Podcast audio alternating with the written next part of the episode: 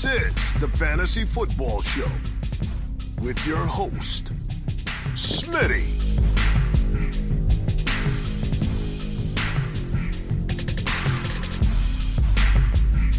top five running back. You're watching the Fantasy Football Show. I'm Smitty. Take a lap. Oh, yo, yo. Welcome to the show. I'm your man, Smitty. You are watching the Fantasy Football Show live. And where's where are my tunes? Uh, we've got a, a, a solid show planned already. I mean, I wing a lot of these things, to be quite honest with you. I plan out very little. You guys know me by now. I do so many live streams. I do so many Instagram lives. I do so many shows, so many uploads. If I was literally trying to plan almost anything out more than an hour before I go live, I literally, like, literally, like, I sit down about an hour before and I, I plot all this out and go. I, first of all, news is ever changing, ever changing and and when you have to deal with planning out a show your entire show could be flipped completely upside down you know if you're planning this thing the night before kyler murray news breaks today christian mccaffrey news breaks today all this stuff has to be done on a whim what's going on rob what's up what's up cad what's up avery what's up powers what's up logan all of you order GMC. Glad to have you here. Let's get right into the news. Kyler Murray, what have I been telling you all for months and months and months? Where's my Kyler Murray clip? I've been talking about this for quite some time. Kyler Murray is a real threat to eventually, potentially, walk away from the game. Now, this is just, you know, him speaking in general about it when someone asked him about it. But I've been talking about this for months, and I'll read what I wrote, what I put up on uh, Instagram. So first of all, the report was, er, according to AZCardinals.com, uh, Kyler Murray continues to talk about playing baseball at some point. Now, I said this for a long time. Now, I've talked about this, and people people kind of came at me when I said that in Arizona, before the Deshaun Watson drama unfolded, okay, there was a lot of in like fan driven. Let me remind you, fan driven.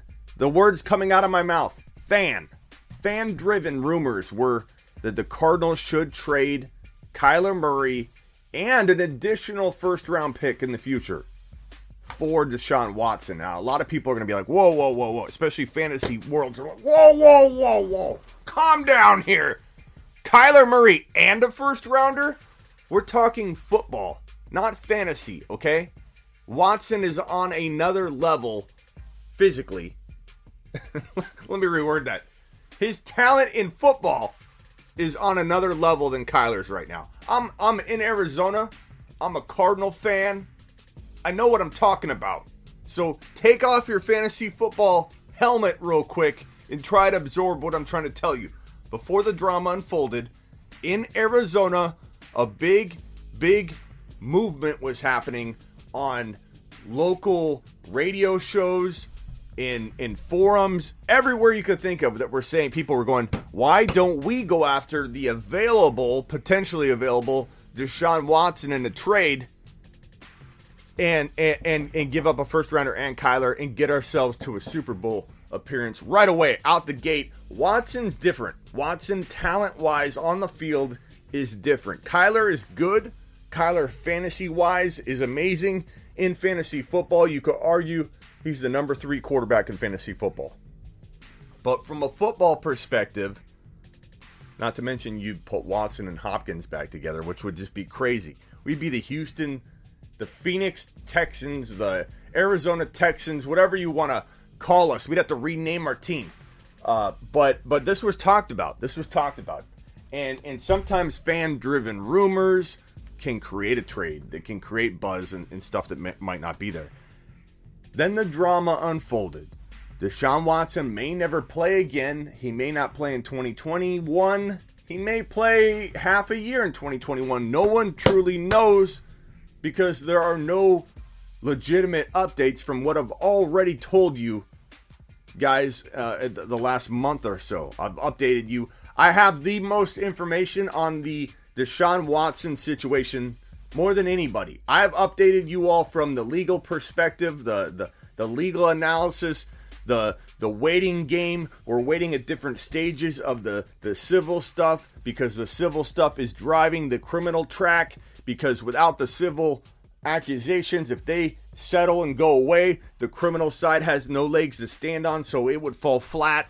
But it is waiting to move on based on what's going on with the civil. It's a big, big mess, and and for people that want to say Watson's gonna be fine, like blindly say it, like they're, they're just optimistic. You know, they don't even know what they're talking about. They don't know the details of this. Everything could settle.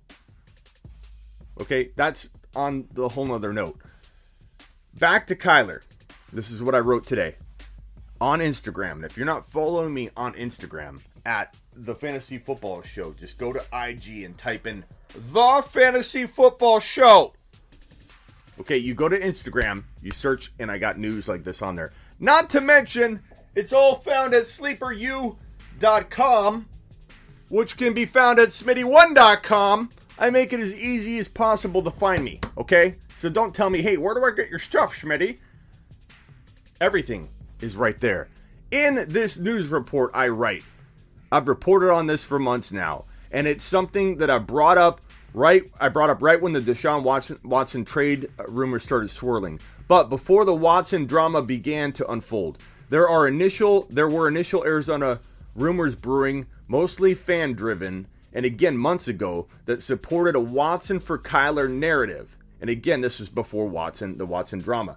Kyler was supposed to play baseball first. If you guys remember when Kyler Murray was drafted, what was he drafted? Like top five, right? Top five in baseball. Somebody confirm what pick he was. He was like number three or number two or four in MLB draft. In the MLB draft, he was like number four, number five. He said, Hold on, I'm going to quickly, quickly play, uh, finish out football and I'll be right back. I'll be right back. Hold my seat. And he goes to the NFL. Like, you know, he he made a business decision. What's up, Brian? Brian from LinkedIn. What's up, Brian? We got some LinkedIn people in the house. What's up? Um, what was I saying? I get sidetracked really, really easily, Brian. Brian, you just threw off my whole show. I'm just kidding. Um, he said, "Wait a minute, hold my beer. I'll be right back." He didn't come back. He went to get ice. He never came back. Okay, he left baseball, the MLB, just sitting there waiting, waiting for him to return. Okay, now they have now they have issues because they they were expecting this man to return and he didn't. Hit the thumbs up on your way in the door. I don't. I wouldn't be surprised if Kyler in two and a half years said, "You know what? Ninth overall. Thank you, Kenny." two and a half years, he walks away from the game. I wouldn't be surprised. I've reported on this for months now, and, and people didn't like it. Now that there's a legitimate source out there, or the actual ArizonaCardinals.com's reporting it, now I think people are going to listen. Um, what's up, voice of reason? I don't think he walks away if the Cardinals are winning. I don't think he walks away if the Cardinals are protecting him. I don't think he walks away if everything is smooth and and there's a reason to be excited every single day he puts on a Cardinals uniform. Now, if things are very rocky in Arizona, if we can't protect him, if he is constantly getting demolished and clobbered because he is a small man. He is a small man. His line is here. And he literally like as much as I love Kyler, this is Kyler Murray behind his line. Okay? There's a reason Kyler Murray rolls outside of the pocket. okay? Where's my music? If Kyler Murray's getting beat up and he, he has these aspirations to play baseball someday, he will at one point say to himself, Will I have the ability, if I'm not winning, if I'm not having fun, if I'm getting clobbered, if my, my skills in football are deteriorating because I'm, I'm getting hit so much or whatever? If he feels decline or if he feels that the team's not winning, if he's not loving football, he will at some point. I'm just telling you, it's been on his mind for a while and it's coming out right now too. He will at some point contemplate, at least, contemplate. Hey, if I keep getting hit like this, I won't be able to play baseball. Hey, I'm getting older. The opportunity to play baseball won't be there anymore.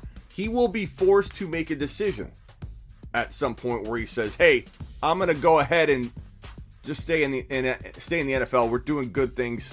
We can win a Super Bowl. I need to stay focused." Or we're losing. I'm getting clobbered. I'm always banged up. You know, a lot of things could fall apart.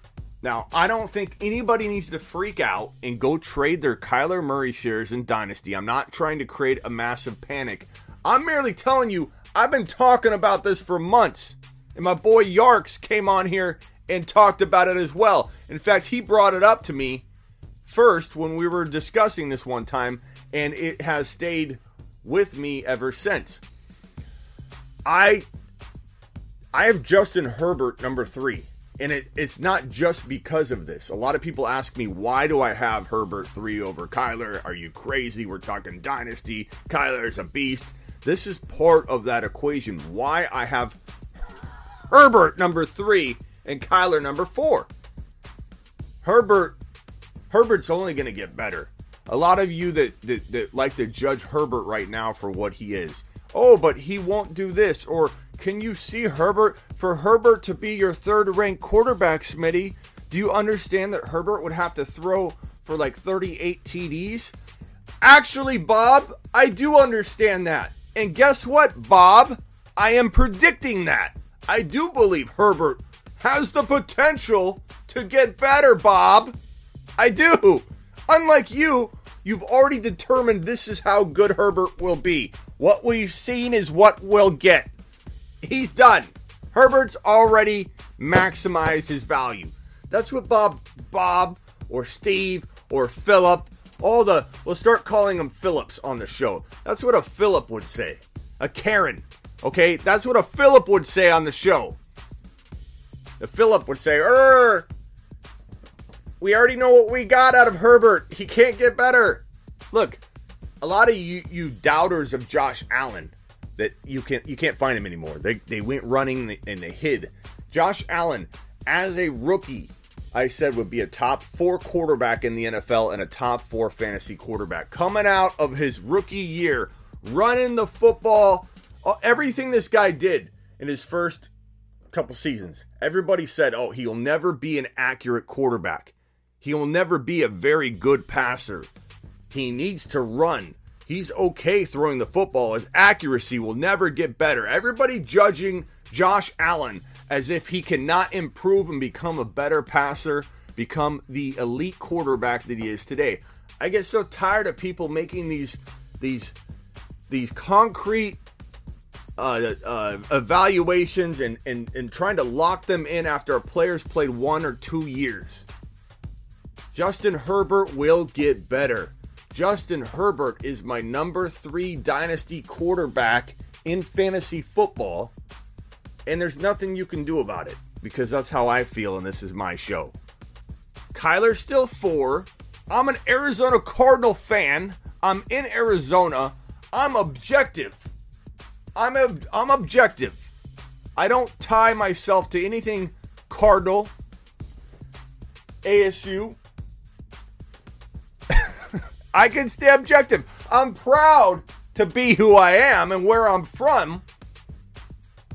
Walter Cronkite, School of Journalism. I'm proud. I'm proud of it, but I'm objective. Herbert's better than Kyler, in my opinion, for the long term. Maybe in 2021. So if we're talking dynasty, hey Smitty, you saying that Kyler can outscore Herbert in 2021? No, I'm not saying that at all. Kyler could absolutely outscore him. Kyler could be the number two or one fantasy quarterback in 2021. But guess what you do in Dynasty? You do have to consider year two, three, four, five, because in two or three years, I think Herbert will be better, con- consensus wise. Now, I get it. Not everybody's going to agree. That's fine. I don't care. It's okay. We don't have to agree on everything all the time. But Kyler Murray, as I say right here in my conclusion, for now, Kyler is a top three to five. I, I wouldn't call anyone crazy for liking a couple other guys more. There are a lot of talented quarterbacks in fantasy football in 2021 and beyond. There's no reason somebody can't like an A Rod number three or four in 2021 redraft over Kyler. It's not crazy. It's not. Anybody could like Lamar number two or three. I don't, but it doesn't mean doesn't mean I'm right. We'll find out. We'll find out. Um. So that's Kyler. It, it, it's kind of floating around now, even though I've been talking about it for months. It's, it's, it's a little bit annoying, to be honest with you, that, that now everyone's speaking about this. When when I said it, it sounded so dumb to everybody. Well, guess what? It's true. It's true. Um, next piece of news. So that's the Kyler stuff. Let's go to the Miles Sanders um, news and talk about this boy, Miles Sanders, who everybody's so amped on and, and, and upset at me because I have Miles Sanders doubt. Like, how can you hate Miles Sanders, Smitty? He is so good. He's so good. We keep we keep. I'll read this. This is, I think I put it good here. So first of all, the news is um, Eagles running back coach downplayed the idea of an every down back, and he said some other things relating to like you know an every down back. You got to have this. You got to have that. Basically, just said to be an every down back, it's pretty hard. He didn't say, "Oh, we've got that guy." Okay, so what I write here is how long are fantasy worlds going to bank on consistently disappointing fantasy football assets that cannot escape their environmental traps? Sanders doesn't have anything close to safe value in round three. I'd argue potentially round four, too. He's a hard pass unless he falls a dozen or more ADP slots in the coming months. Even then, he is no lock to be grabbed by me in the fourth round. Why? Because there are safer options in the fourth round, especially the top. You want to argue them at the bottom of four. I'm okay with it. Again, back to the, the quarterback thing. You can do whatever you want, and I support you. I will be here for you when things fall apart and you need to find a replacement for your Miles Sanders. Look, Kenny Gainwell is one of the better PPR backs in the 2021 draft class. He comes on board to mess with Miles Sanders' PPR work, and you got a running backs coach here in Singleton that says, "Hey, you being a running uh, an every down back is tough."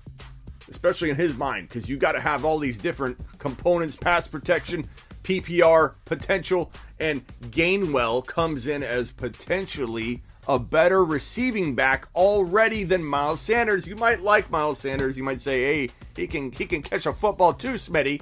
But guess what? Miles Sanders or uh, Kenny Gainwell can catch a football. And I know everybody's gonna say, "But Sanders is so talented, Smitty." How can they not look when he was going 14 overall last year? His ADP was number 13 or 14 overall. You know what I was told left and right, shoved in my face constantly? Why would the Eagles not use him? Who do they have? There's no competition. There's no. You got Boston. What's his name? Boston Scott. Great Scott, Smitty. You think Boston Scott's gonna come in and take away Miles Sanders' work? That's what you all came to me with, you you Miles Sanders believers. And I don't blame you. You owned him. I know anybody defending him. If you're still defending Miles Sanders at like third round value after this report, all the reports I've, I've thrown your way all offseason long, if you are still defending adamantly that Miles Sanders is a top three round player, you 100% own him in like five or six dynasty leagues. I can tell you that right now. There's no other explanation for you to dig your heels in and refuse to accept that Miles Sanders is as risky this year as he was last year. You have Doug Pederson, clear as day last year, was a running back by committee committer.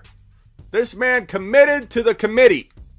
And all of you that were supporting Miles Sanders adamantly and aggressively toward me would just say, "He's talented, Smitty.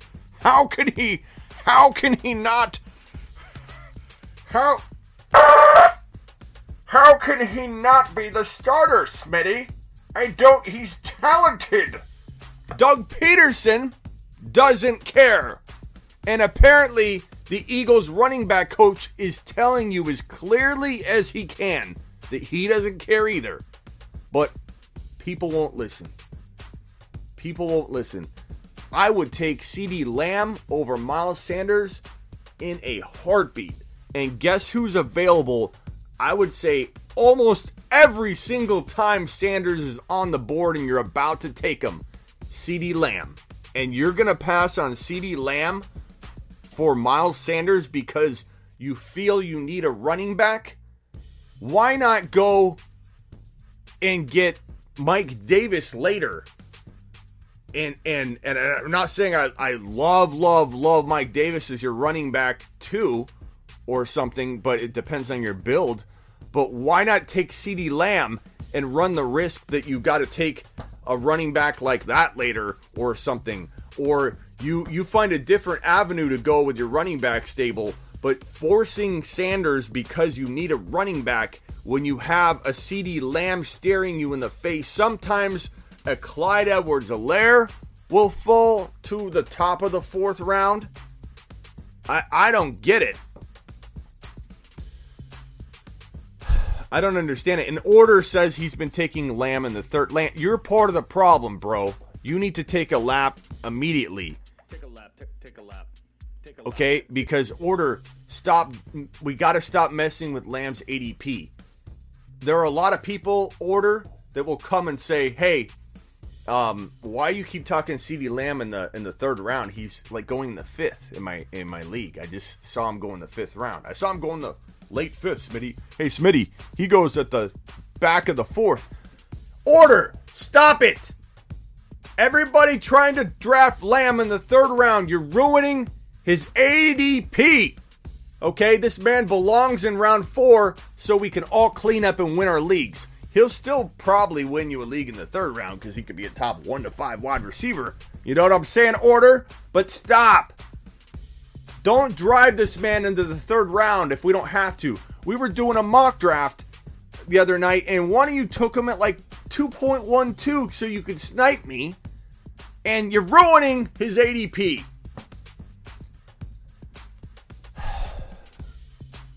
Don't ruin his ADP order. Stop it. Stop it. I like Monty. Yes, Kyle. I like Monty over Sanders. Number one, Montgomery was the fourth finishing running back in fantasy football last year. Yes, I know their schedule was easy. Yes, I know Cohen was out. I, I bro, I get it. That's why Monty is a fourth round pick. Okay? I think Monty's concern is all baked into his value. If not, Monty would be a first rounder based on his last year finish.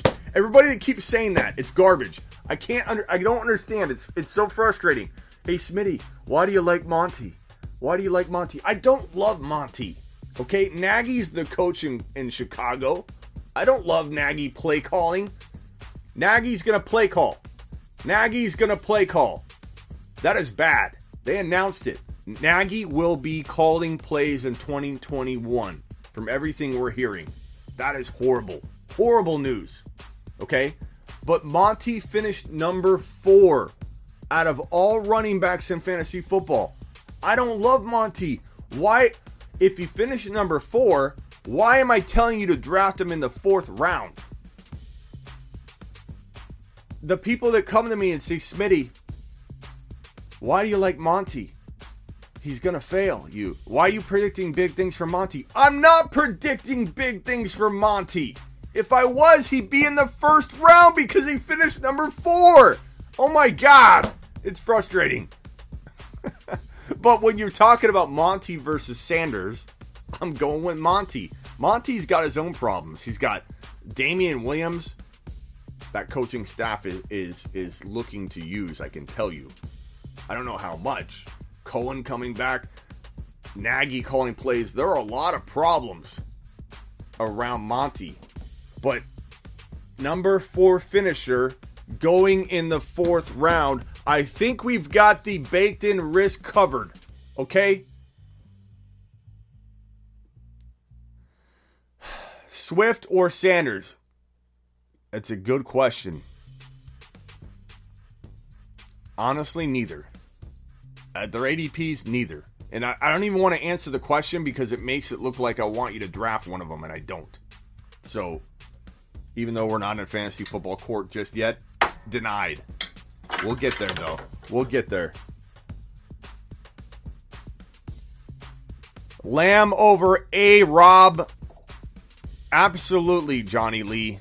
Okay, you can argue A Rob. I'm not mad at you. I'm not going to make you take a lap on this question because A Rob could outscore him. I'm not saying it's not in the realm of possibility. A Rob could be a top eight wide receiver. It's possible, but I don't think a, a incoming rookie quarterback. I know he may not start week one. That's what's being told now. Let's wait and see what happens as we get closer and closer to September. I'm tired of everybody talking in absolutes about who's starting, who's not starting. He won't start. Lance can't start.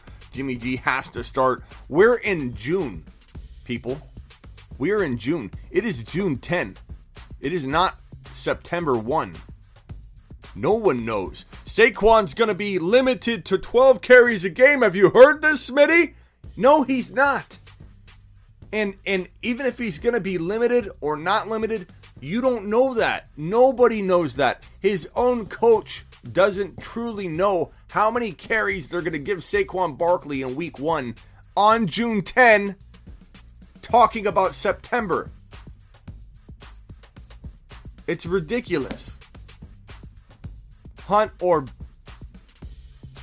Oh, I don't know. Somebody asked a question and I don't know what the real question was. I see the answers. But yes, Johnny Johnny Lee, I'm going Lamb over A-Rob 10 times out of 10 because as you've known, maybe you're brand new Johnny Lee, but Lamb to me could be the surprise wide receiver that you would never even dream of ranking in the top 1 to 4 that that will absolutely, in my mind, be the best candidate outside of Justin Jefferson, who some people do rank one to four, so that's why he kind of doesn't qualify. But of the people that you would be like, wow, of those guys outside of the top four regular wide receivers, I could say Lamb could be number one in fantasy football wide receiver ranking at the end of the year, scoring. I'm not saying he will. It's supposed to drop your jaw because that's the kind of deep call I'm trying to pull out of my my rear end for you, Johnny. And it's Lamb. It's not A Rob. A Rob has such a die-hard support group. I get it. I appreciate it. I respect it. But it, it reminds me of the the A Rob supporters remind me of the Julio supporters. It's like I don't know if it's the typical person that doesn't want to let go of the past or they want to I don't know. If Julio can still do it, maybe I'm not getting older. If Julio, as soon as Julio gets old, that means I'm old. And it can't happen. Julio's got to be number five. He's got to be top five. Because if he isn't, what does that mean for me? What does that mean for me? Don't do it. Don't go, Julio. Don't go. Same thing with A Rob. Like, A Rob is not an older guy.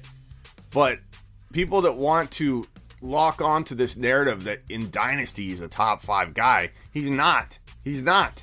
Could he play like that one year and not another year? Year, yeah, maybe. You know, and, and you draft him with upside that he could do that, sure. But Lamb, if we're talking, especially if we're talking dynasty, Lamb over A Rob all day long, and I could be wrong. I've been wrong before. It happens. It happens, bro.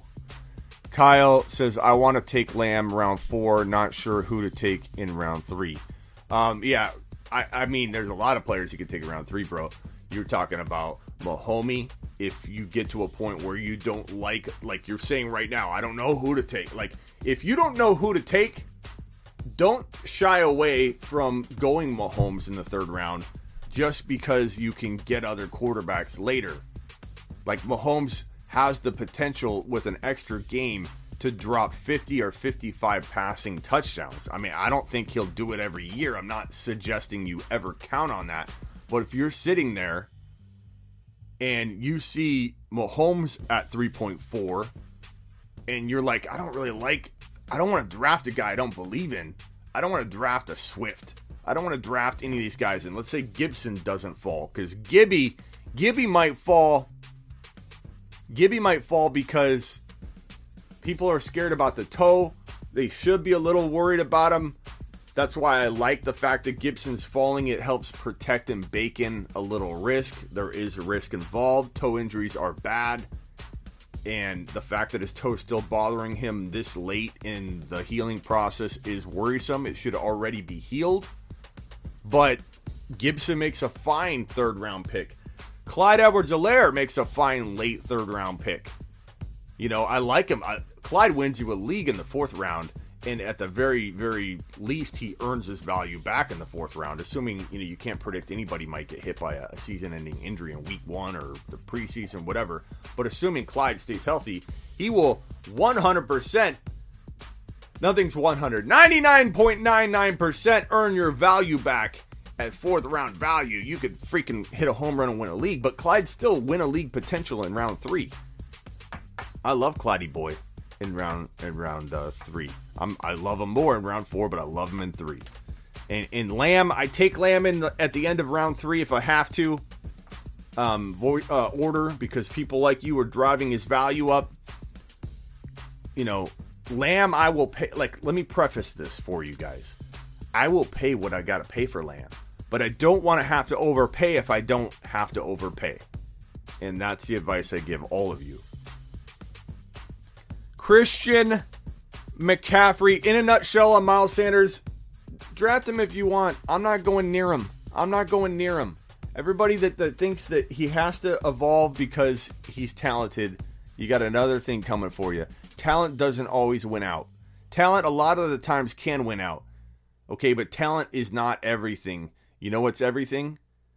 Situation and talent merging together like a perfect storm. And if you don't have both, you've got to have an overwhelming side of one and some luck. And I don't think Miles Sanders, if I had to tell you what luck looked like, what does luck look like, Smitty? What what does a bunch of what does a pot of luck look like? It's not a Philadelphia Eagles uniform. I can tell you that right now. And any Eagles fan in here will tell you too. No, a pot of luck is not in Philly. It just isn't. Okay, maybe it will be in two, three, four years from now. But Sirianni, I'm not feeling knows what he's doing any more than Doug Pederson did, and and they're not backing Hurts the way that they need to. I think he will win out. I think that's a situation where talent will win out there. And I think DeVonta Smith was a great pick. They didn't botch that, so I'm hopeful that Philly can, the talent there can help drive this team forward. But Philly does not feel like the kind of team you're banking on knowing what they have in Miles Sanders. I'll tell you that right now. Christian McCaffrey. Let's talk about Christian McCaffrey. Where's this clip right here? There we go. Here we go. Panthers OC told reporters on Thursday that his mindset is unchanged on Christian McCaffrey's role in the offense despite an injury plagued 2020. Music to fantasy managers' ears. McCaffrey saw an absurd 97% snap rate in week one in 2020. His only fully healthy game. Bottom line here, ladies and gentlemen rev your engines. If you're a McCaffrey owner, he's going to get just completely peppered with receptions, handed massive amounts of, of, of carries. We do have a little bit to worry about when it comes to McCaffrey staying healthy. Um, It's inevitable when you get fantasy football running back one production. Like if you are a top, you know, fantasy quarterback, like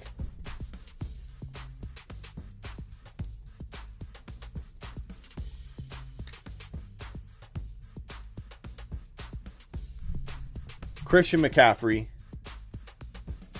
um, Cook,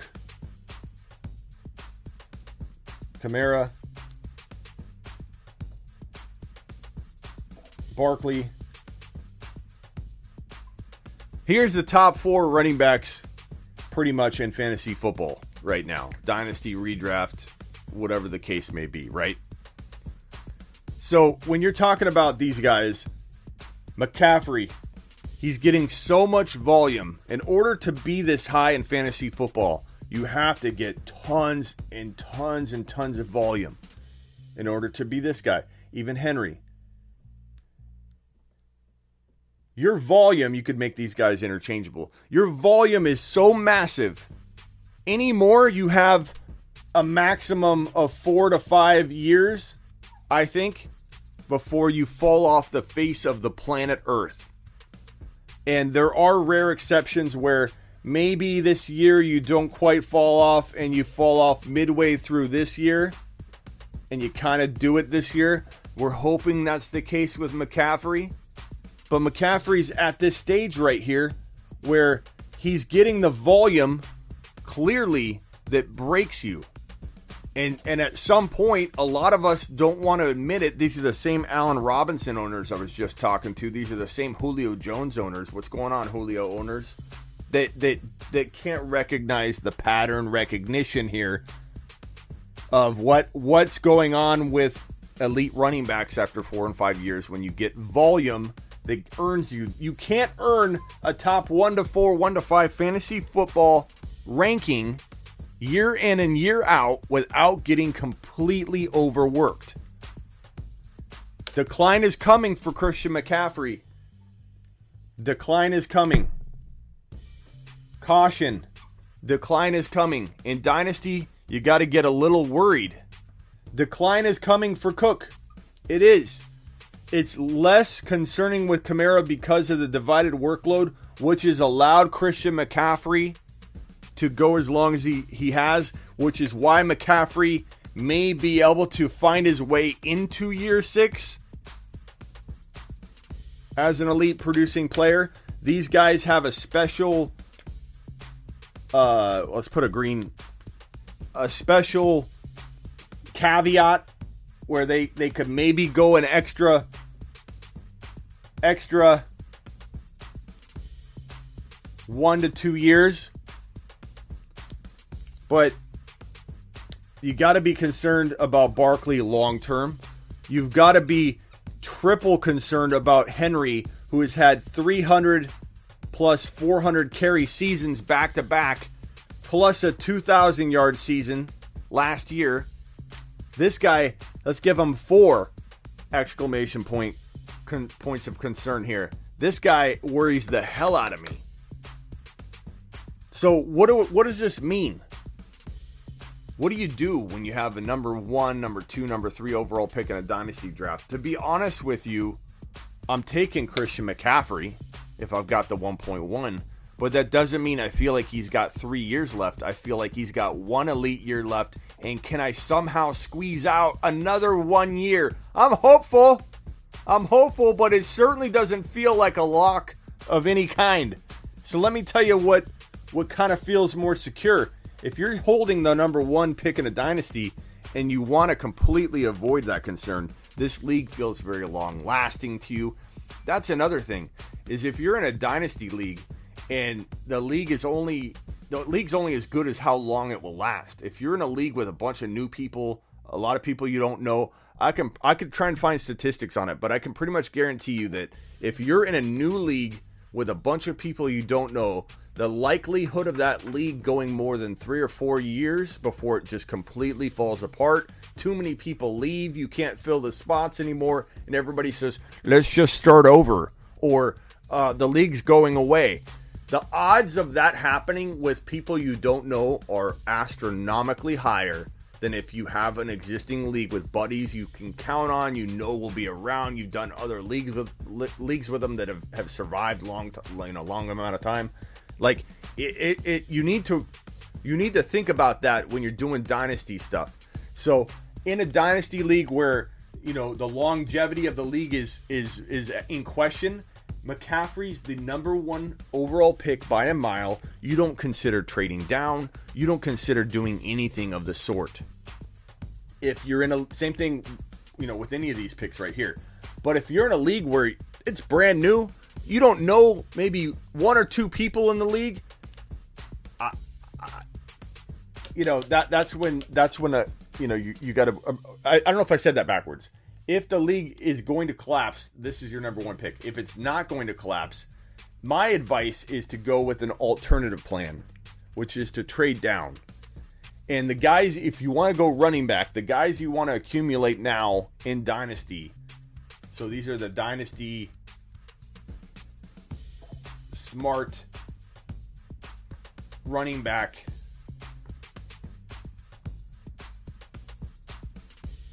plays.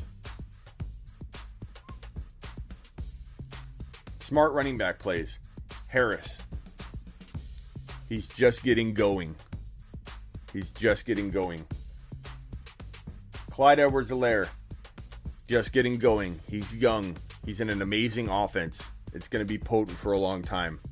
It's a great, great, great player to grab. Um, I think that also let me pull up my rankings here and go through all the guys that I would recommend going after in, in Dynasty. Um,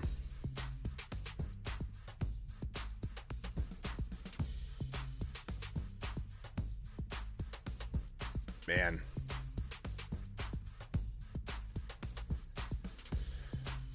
Gibson's interesting, but he worries me because he's never shouldered the load for a long period of time. Like the, these would probably be my favorite running backs if I had to narrow it down to two for the long term to try and get the most out of a new dynasty build. Taylor, yeah, Taylor. Taylor's just getting going. So I'll, I'll put Taylor in there too. Um, I know some of you are going to say Akers, but he's injury prone to me. I, I don't want I don't want to dive into a, a, Akers ownership because I don't trust the Rams and how they use their running backs. Uh, I think you know tr- you know Trey Sermon's got his risks because you know he may not even start. So like these feel like the the th- like the three safest for the value for what you're getting running backs in fantasy football for the long term and and they don't cost you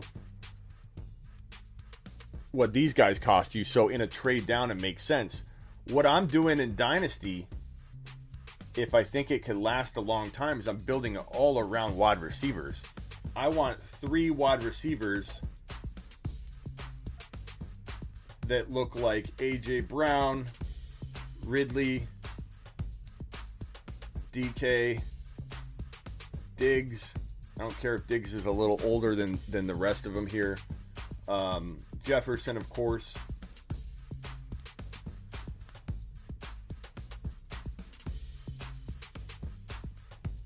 Lamb, of course. Jeudy, of course. McLaurin.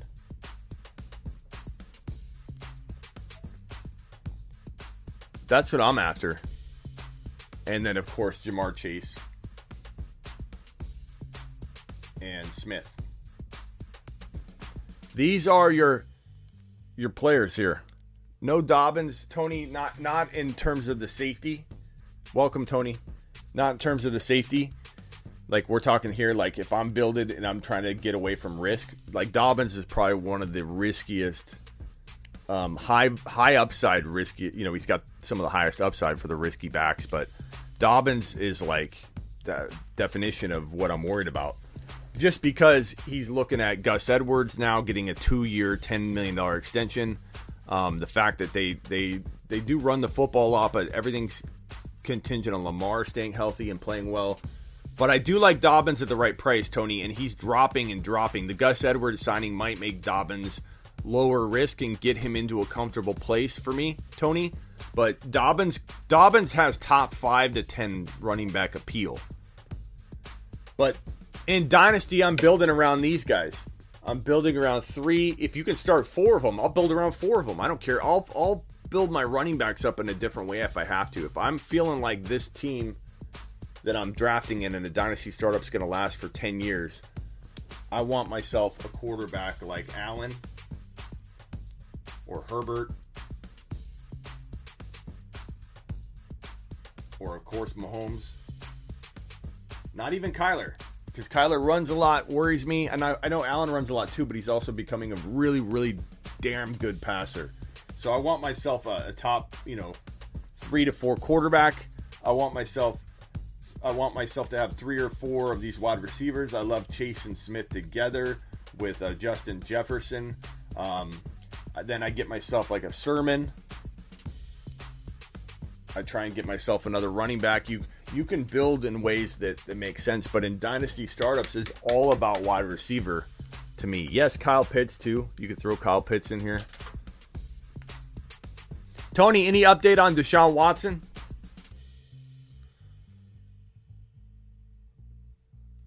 All right, let's get to the rest of the news.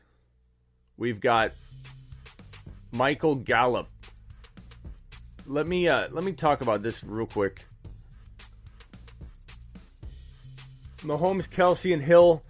Uh, I don't like the idea of that uh, sports dude because I try. I mean, it's okay to have like Mahomes and Kelce, Mahomes and Hill, Mahomes and Clyde, but I tried to do an all Kansas City Chief team last year to see if it could work. And the problem is when you're down, you're down, and you have more down weeks than you'd expect. And um, it didn't work. The team did not win. Uh, granted, I had everybody, but I wanted to see what would happen on a high-powered offense. Now, maybe a different year it would work. I don't know, but I don't like the idea of you you stacking too many of them together. Like two of them, sure, but like Kate, you know, Mahomes, Kelce, Hill together. I mean, it, it depends on your supporting cast. If you still got a a J.K. Dobbins like Tony's talking about, or you still have a, a couple big guns, then yeah, of course it can work. You ended up doing an amazing, you know, build or whatever. But if you literally have those three, you probably don't have a whole lot of other talent. So it depends. I think you said you had Chubb in there, so that's good. Uh, if you got a yeah, you said along with depth like uh, like Chubb, yeah, I mean you could win with Chubb and that, sure, but you could also lose four or five games. You know, the, you know if Mahomes has a bad game or if Mahomes went down, something like that. Tony says I haven't heard anything lately on Deshaun Watson. Thank you, Tony. Okay, Michael Gallup has lined up across the team's formation during all offseason practices. I bring up Gallup for a couple of reasons. One, there's not enough room for Gallup to be consistent in an offense that has CeeDee Lamb about to climb to the to the peak of all fantasy football producers in 2021. You have Amari Cooper. What's going on, LaShawn? You got Amari Cooper, who is going to continue to do great things. You got Zeke Elliott, Tony Pollard. You can use both of them. Uh, Jarwin, whatever. They've got a ton of talent. There's no room for a consistent wide receiver three where you're getting what you know what you're getting out of him week in and week out. He'll have a big game, then he won't do anything. He'll have a big game. You'll start him the wrong weeks. But why I bring this up is that if Amari got hurt, if someone goes down, I'm not going to even mention my favorite player on that team getting hurt. I don't need, I would all around. I'm still not doing it. But let's say Amari went down or some other player went down. Gallup would be fed. And people don't realize how good Gallup is. And nor should they, because he, he's not used enough. But Gallup, before the team drafted CeeDee Lamb in the 2020 NFL draft, I had a post ready to go, queued up, that Gallup was going to outscore Amari Cooper. And then the, the Cowboys drafted CeeDee Lamb, and boom. That I deleted that draft so quick. I love I love Gallup. Talented guy. Talented guy. If opportunity knocks, he will deliver. I'm just saying keep that in mind in a in a dynasty league or a deep league where you literally are worried about your wide receiver staying healthy all year. Like it might line up to where he comes in and is used heavily. I like him a lot. I like him a lot. Um, next piece of news. There's not a whole lot of other stuff I was going to bring up today. Julio Jones um, will attend Titans minicamp as he should. Look, if if Julio starts, the reason I'm bringing this up is if Julio starts, if they're reporting on him, oh, he's going to participate here. Oh, Julio Jones might participate here. They got to keep him healthy. He might do this. He might do that. Moving teams is tough on a wide receiver. And I know he's Julio, and everybody's got the nostalgia here, and like, ah, oh, he's to be the best. He's the best. Julio's the best ever. How can you not like Julio? Julio Jones is to have a tough time staying healthy. They may hold him out of a lot of stuff, which will only hamper his progression and, and learning things very quickly and, and being able to be great right out of the gate. Um, I just monitor Julio. We got to figure out if he can even enter 2021 healthy. Wouldn't shock me if he got banged up before week one, you know, with the hamstring issues, the foot, whatever. Keep an eye on Julio. Could Julio have another elite year left? I think it depends how you define elite. I think could he have a 900 to a thousand yards, maybe 1050. Let's call it 1050 for you people that, get so angry when I say he might not have a thousand yards. You're like, ah, all right, Julio Jones, not a thousand yards. Are you out of your mind? 1050. Is that okay? Give him 1050 and five to seven TDs. He could do that. He could do that in a run first offensive attack that already has an alpha one wide receiver. Alpha one wide receiver in AJ Brown. He's not going anywhere. Okay? I don't care how much you liked Julio Jones. I don't care how much he's your favorite player of all time and you own him in 87 leagues and you refuse to to admit that this guy could fall off at 32 years old with hamstring issues, foot issues and concerns, changing teams on a on a run heavy offense, a run first attack. I know you're so excited out there, John or Philip. But Julio Jones is looking at a um thousand yard season, maybe. 900 to 1050 and 5 to 7 TDs. That's what I'm thinking. Could he surprise me? I suppose. Anything's possible, but I'm not banking on it. No siree. We already talked about Watson, but there's more. Tony, if if you have anything you want to include on this, chime in. I love when these players act like they can decide where they're going. Now, it just so happens that Julio did go to Tennessee after AJ Brown was rallying for Julio to go to Tennessee, but Julio also or AJ Brown also may have had insider information because remember when I talked to him, I asked him on a live right before all that went down. I went live with Julio, or I'm sorry, AJ, and I said, AJ Brown, do you know if Julio Jones? Do you have any insider information? Is Julio Jones coming to Tennessee? And he was like, that's above my pay grade. But he hesitated, and everybody in the chat noticed, and they're like, he hesitated. Like, it, just because he rallied for him doesn't mean that that's why it happened. I love that players think that they know they can dictate where they go.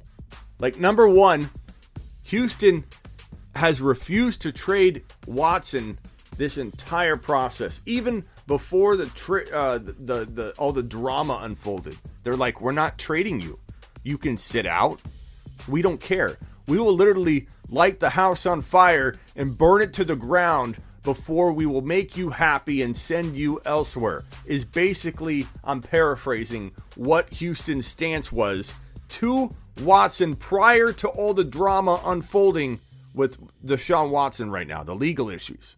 Before it all unfolded, that was the stance that Houston had. And even when things started to go south and there was all these rumors that were surfacing at first, you know, two cases, 10, 5, whatever, Houston didn't say, well, wait a minute, wait a minute. Anybody want Deshaun Watson before his value goes down and down and down? uh, I will potentially potentially consider trading him. No. Houston said, no, we're not trading him. I don't care what this news shows. We're not trading Deshaun Watson. They're literally ready to burn the house to the ground before they're going to make this man happy.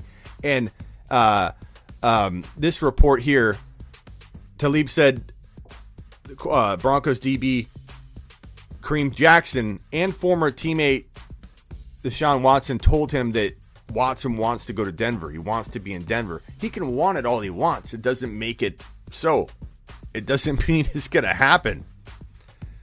Uh, Rob says 55 people watching and only 20 likes. He wants to know what's up with that.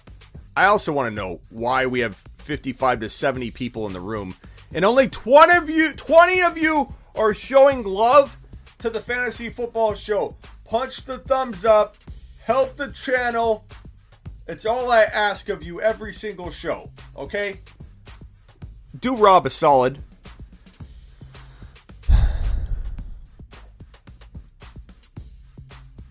Wipe your feet. Wipe your feet. Answer my question for the like, says Webb. First of all, Webb, I don't take threats. I'll answer your question anyway. I would assume, Webb, because you love the show, you would like anyway. You know what I'm saying? But Webb, this is how I roll. I don't I'm not I'm not scared. I just watched a BS video about selling Dobbins. Thoughts on how stupid that is, Smitty? Question mark. Uh, I don't know what the video said, bro, but Dobbins. It depends what you can get. Dobbins is a high risk, high reward player. It's neither stupid Webb to love Dobbins. It's neither stupid to doubt Dobbins. The only thing, only thing stupid is to, I think, consider that he to not consider that he has both ultra high risk and ultra high reward. You will either get a guy that does what Kenyan Drake did to many of us, including myself in 2021, or what he did in 2020. That will either happen to you if you're a Drake owner in 2021, a Drake owner, a, a Dobbins owner. Let me start over. What Drake did to a lot of us in 2020, Dobbins can do to you in 2021. Get your hopes up, have a lot of talent, and get completely misused. There's huge risk for that with Dobbins. But what Dobbins has is a particular set of skills, skills he's acquired over his career, skills that make him a nightmare for defenses like you. And J.K. Dobbins, if he gets the volume in both the PPR game and the running game, and they run a lot, but there's vulturing, there's all kinds of stuff that, that's going on there that could affect his value even in a run heavy attack.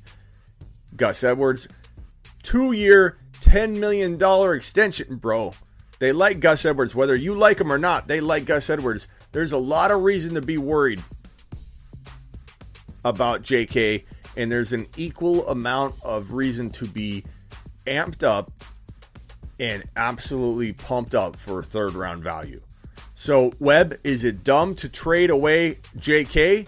No, but it depends entirely what you're getting. So, throw an example at me, Webb. We'll play a name game and I'll let you know.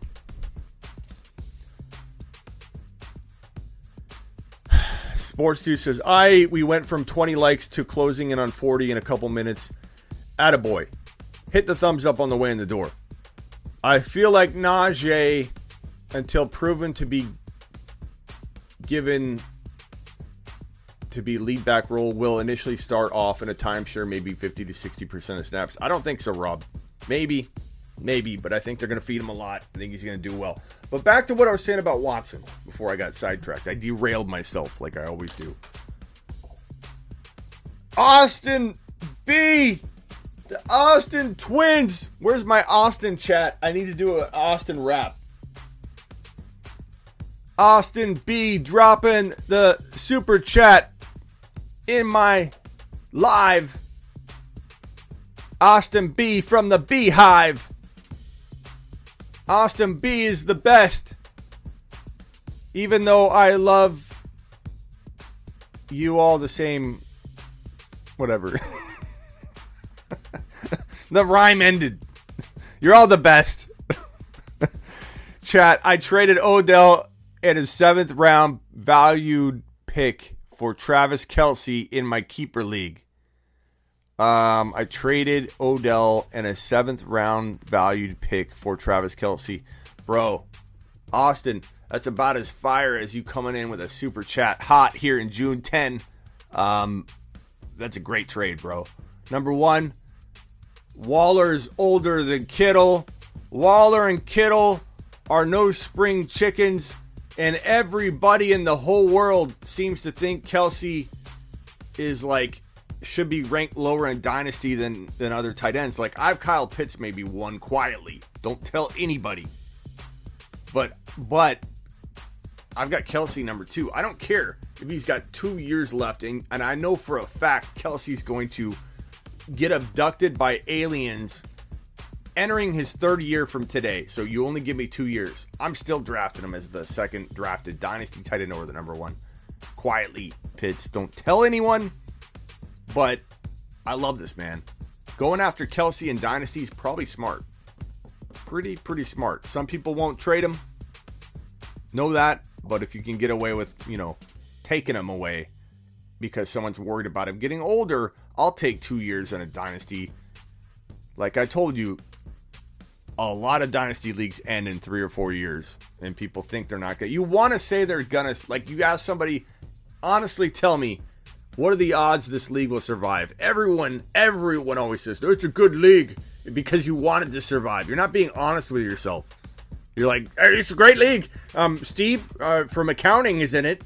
Uh, Bob from accounting is also in it. Uh, Steve's brother. They're tw- they're twins. they're both they they both date Maggie on floor ten. Bob brings his chicken salad to to work every day. He's consistent. I think Bob's going to stay in it. I really do think it's going to be a, a really good league so many leagues end after three or four years, especially when they're created in a, a community, you know, like a, a, a forum or in a in a chat, whatever. Like you create that, that fall apart. Somebody makes a bad trade, everybody gets mad. I'm not playing in this league where you can trade blah blah blah for blah blah blah. This has been going 10 years. Atta boy, Austin B. All right, where were we at? What's up, Uzi? No, I don't like Mixon. Dobbins for Mixon and a pick. I take Dobbins. That's with all the risk. I still like. I still like Dobbins. Like Tony, are you still in here? I still like Dobbins, but he's not safe. I like rolling the dice sometimes, bro. I like rolling die. You know what I'm saying? Okay, what are we doing? So, oh yeah, Talib. So, Kareem uh, Kareem Jackson, who I might add is somebody keeps saying, "Hey, Smitty, what defensive back say that that Jerry Jeudy is the number one route runner in the league?" Kareem Jackson has said no one runs routes like Jerry Jeudy. I know he's on the same team, but he's pretty good judge of I think who's a good route runner in the NFL. There are a lot of people that think Jerry Jeudy is top one to five in route running in the NFL already, but back to Kareem Jackson. These guys want players to come to their team. Watson can desire to go wherever he wants. It doesn't matter. it doesn't determine anything. It, the only thing that it can do, the only thing that it can do is that if all things are equal, there's contract negotiations potentially involved where the team could say, hey, we can't make this deal unless you renegotiate, blah, blah, blah. That could guide a person to get drafted where they want. Like, that kind of stuff can, can do it. Um, but he has no say. No say. It doesn't matter what anybody thinks about where Watson should go. If Houston doesn't want to trade him, number one, doesn't matter. Number two, they could decide to trade him wherever they want. They don't have to do anything. They're obviously not going to do what Watson wants. Does anybody think that because he wants to go somewhere that the Texans, out of all teams, if they were to decide to trade him because he wants out more than anything, and let's say he avoids legal disaster and gets suspended just eight games for what he's done, because the NFL will suspend him. at some point for something because they will not they, they will not like what he's admitted to already. He will get suspended for eight games minimum. And let's say a team wants to have him.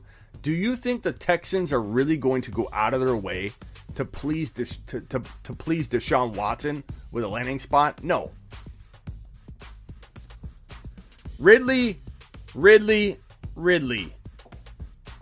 Now, this is interesting because Calvin Ridley, who I've had in my top one to five for a very long period of time, getting ripped on left and right, did an Instagram post about four months ago and said, Calvin Ridley, top 12 wide receiver 2021 question mark.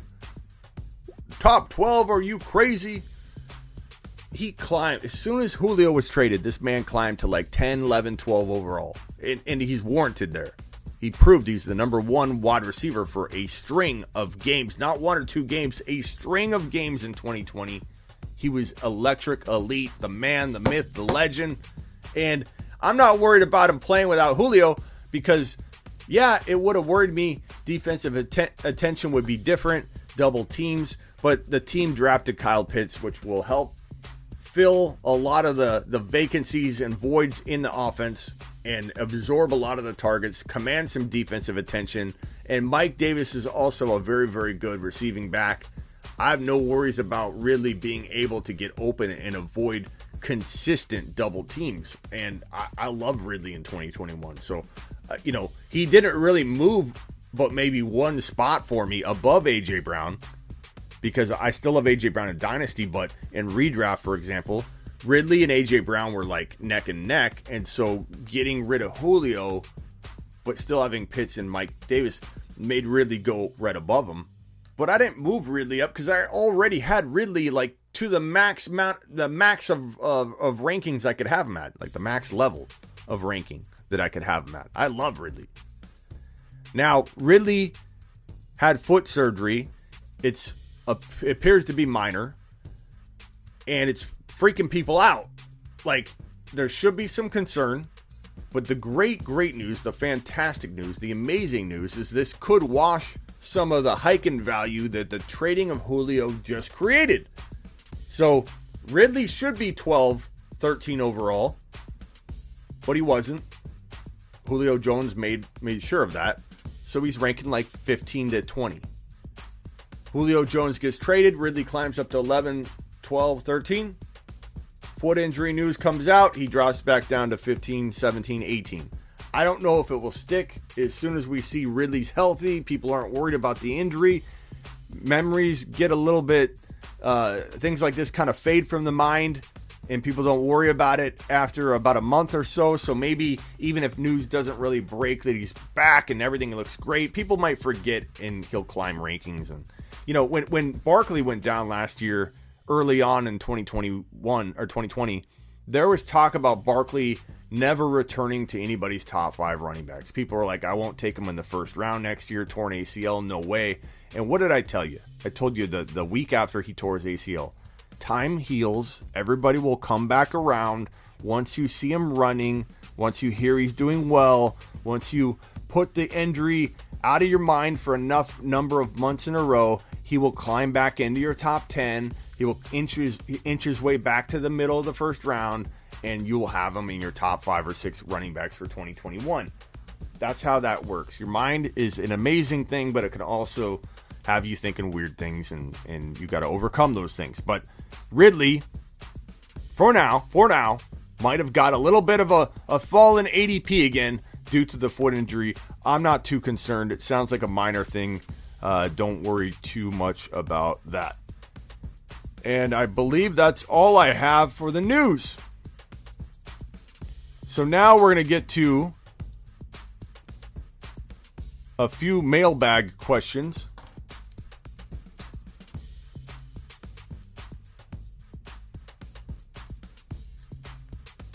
And these particular ones are interesting ones. So, mailbag question number one.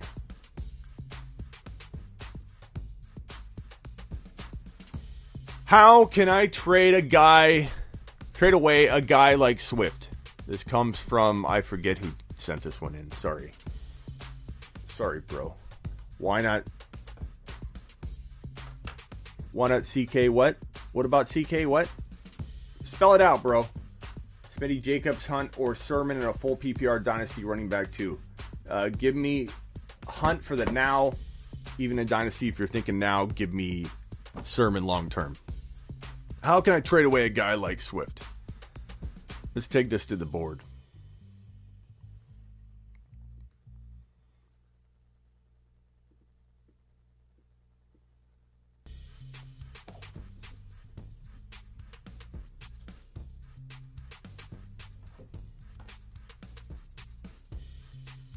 Is there a universe where Pitts goes from tight end to wide receiver?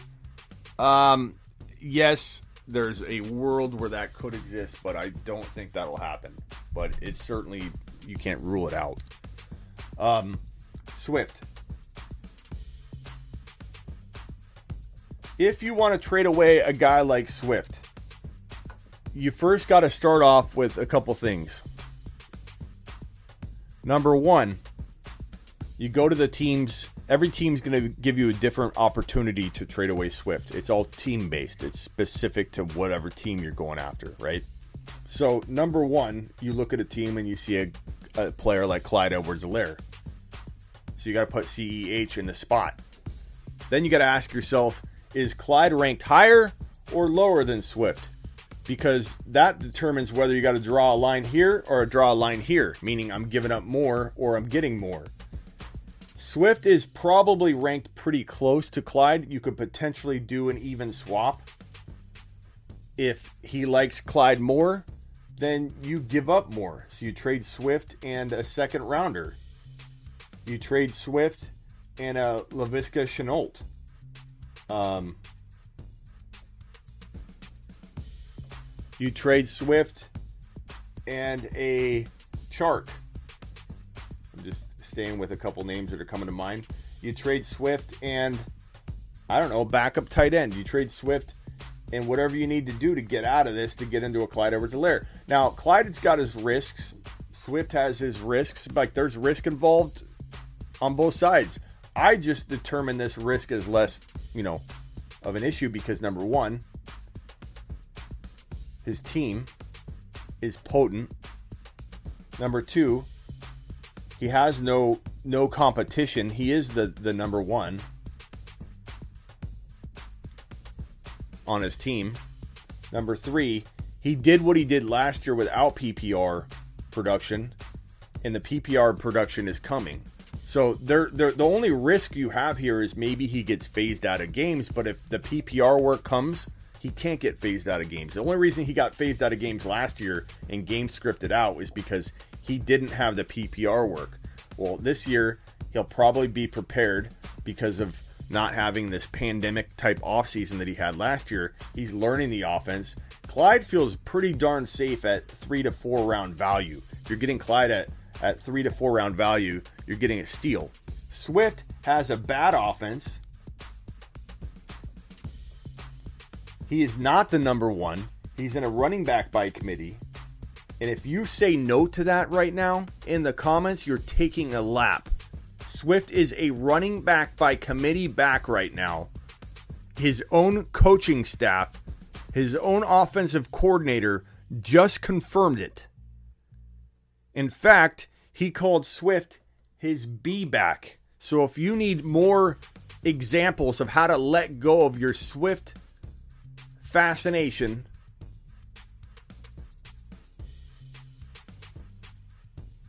I don't know what to tell you. He's your B back. Uh, Jamaal Williams is considered his A back. You can't even read that. It's below. Sorry. Jay Will is his A back. That is what the OC has come out and just said.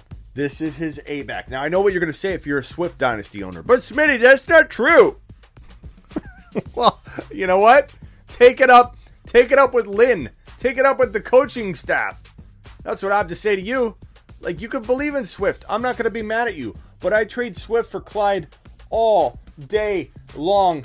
Every single day, I trade Swift for Clyde. Over and over in my dreams, I toss and turn, dreaming about this scenario, swapping Swift for Clyde. Dreaming about it. Do I give Jeudy? Oh God, I don't I don't like this. Avoid giving Jeudy, bro. Who said that? Mighty buffoon. I mean, it's a good question. You're trying to like test where where my limit is on keeping Swift. I don't want to do this. I'll do something else over this. I'll figure it out. There's no way I'm giving Swift or Jeudy up, but I'm trading Swift. Get out of Swift. Now another another way you can potentially make this work. Let me. I gotta get another marker. Okay, so Swift for so you go to another team. Go to a team that has. Let's say you go to a team that has Jeudy. Let's use Jeudy. You ask yourself, which one's more valued, Jeudy or Swift? Fair market value, not in your mind, not in Smitty's mind. You got to make trades that, that are smart. The bottom line is the team that has Jeudy is probably way willing to come get Swift for Jeudy. So the value of Jeudy is much lower than Swift. Therefore, you have to ask for more. So plus what? What else can they give you? Can you swap your second rounder for their first rounder in the future? Can you get like a 2023 first rounder? Can you get all kinds of other things? Can you upgrade your quarterback quietly? Can you upgrade your tight end quietly? Do you need a tight end? Can you go after a tight end? Are there other options of maybe um, maybe you could get maybe you could give up a um, Keenan Allen and ask for a, a lamb. Maybe you could do something like that. Figure out a way to get rid of Swift and another player to upgrade this player. Because bottom line is, Swift is worth more than Jeudy. You have to get more. So you may have to throw in two very close and similar players that you quietly love more so that you can get two players that you like more than these two players. It is tough getting rid of a player like Swift right now because there's a lot of negative buzz going on. I just put marker all over my arm too. Okay. Good question though. I forget who it was. Sorry, I didn't write down uh, who asked these questions. Uh, Smitty, show me. I got another question like this, but it, it was very, it was very worded different. Show me. You'd be surprised how many people send a message like that on, on the weekly. Smitty, show me, show me your, show me, show me kind of team. I copied and pasted this, so he didn't write it out clearly. Smitty, show me kind of team from the 1.1. I think you mean show me your favorite team from the 1.1. That's how I took it when I grabbed the comment. From the 1.1.6. Okay, so drafting from here's the first round, here's the second round, here's the third round, here's the fourth round. We'll just go five rounds, bro. Show me your favorite. Oh, you can't even see it.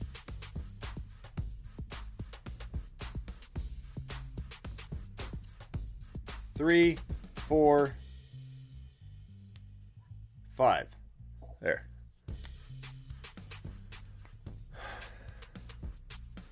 Smitty, is there a reason you're fading Gesicki?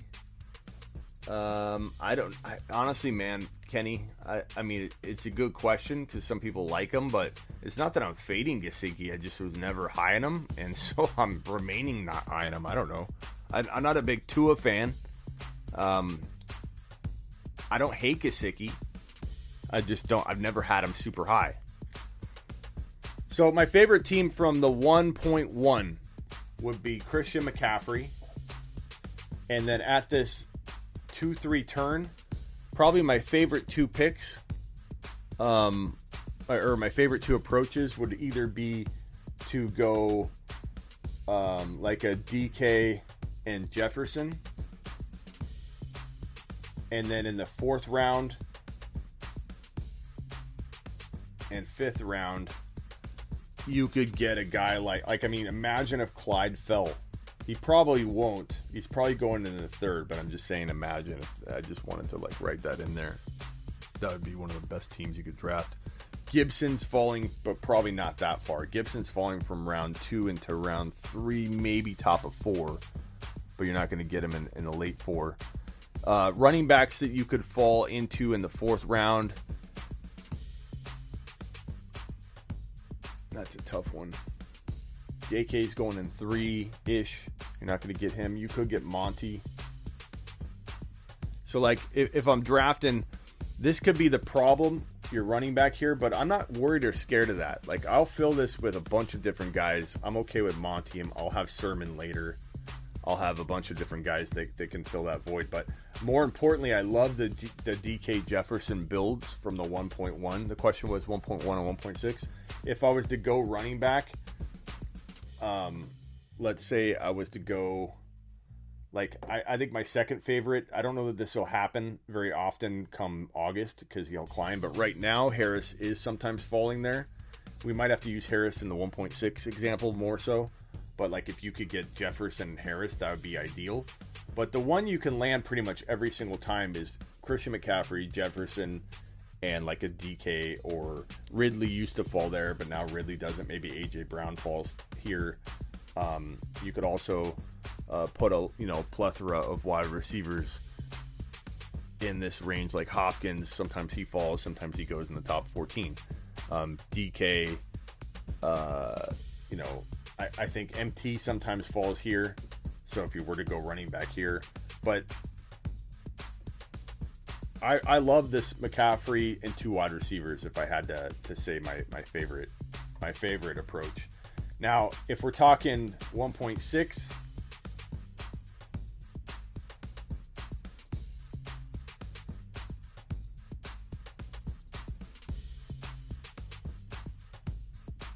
my favorite 1.6 draft approach, I would probably say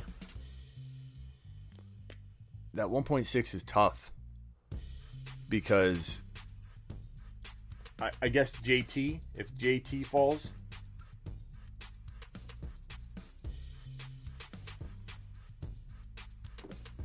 so JT in the middle of round one, right here, Najee Harris. For those of you that want to see a running back, running back build that I do, I'm not always wide receiver driven. Like it depends on the draft slot. So JT and Harris would make a fine one-two punch there. You can still oftentimes get Jefferson, and then you can oftentimes get Lamb in round four. But imagine that team, bro. And then Herbie in five. Like, look at this team. You got Herb, you got Herbs, JT, Harris, Jefferson, and Lamb. Holy crap. I love that. That's probably my favorite 1.6 team. If you can pull that off, and if you can't get Harris, I suppose you could do this. This would be an alternative if Harris doesn't fall because Harris could go as early as like the one, the 11, 12 come August, even a redraft. But if we did uh, Clyde Edwards-Helaire here, and you know you reach on Jefferson or you take DK or someone like that.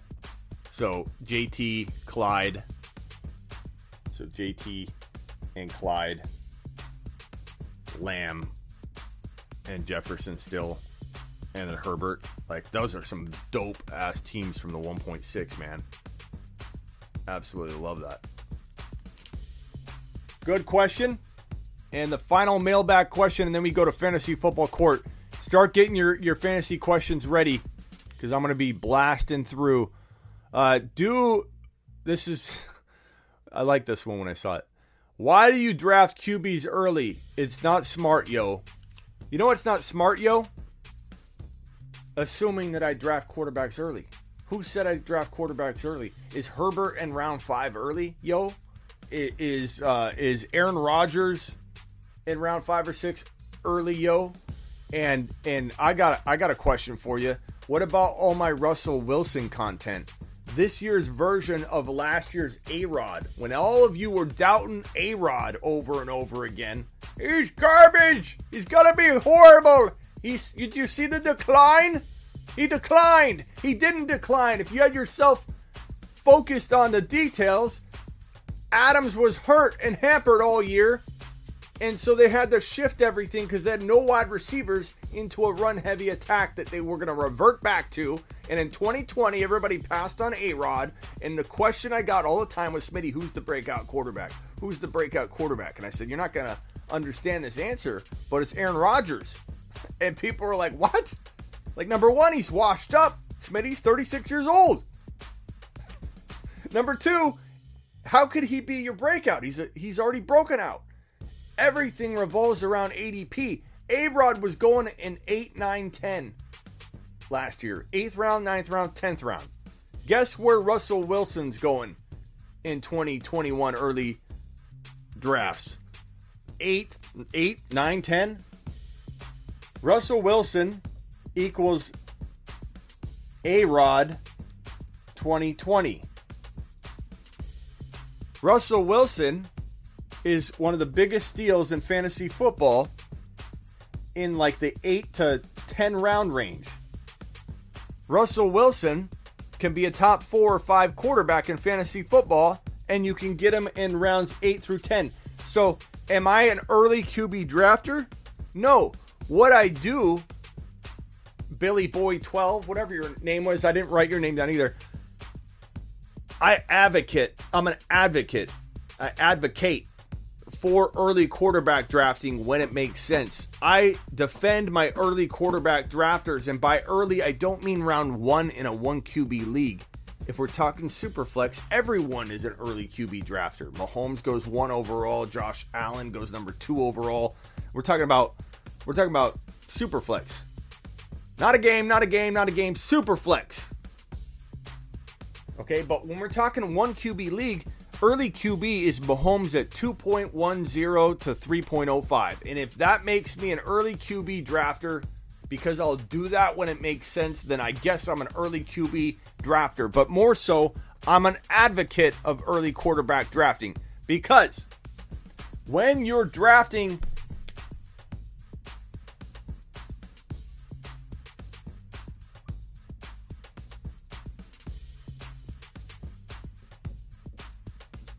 and you're sitting here at 3.1 and you don't like who's there. The reason I don't draft Mahomes over and over and over in 2021 mock drafts is because I love who's there at 3.1, 2.12, 2.10 almost every single time I'm on the clock. Why? Because Jefferson or DK or Ridley or AJ Brown, the wide receivers I keep telling you to draft are almost always available. So it does make it less likely to see me drafting Mahomes in 2021 because every year is a case by case situational situation to situation basis type thing. And if you're on the clock, let's say at I don't know, 3.4 right here in the third round. And let me switch over. So you're at 3.4 in the third round, and Jefferson's gone. He's gone. AJ Brown is gone. DK's gone. Obviously, every other wide receiver is gone. And we're talking about drafting Swift. Or we're talking about drafting Sanders.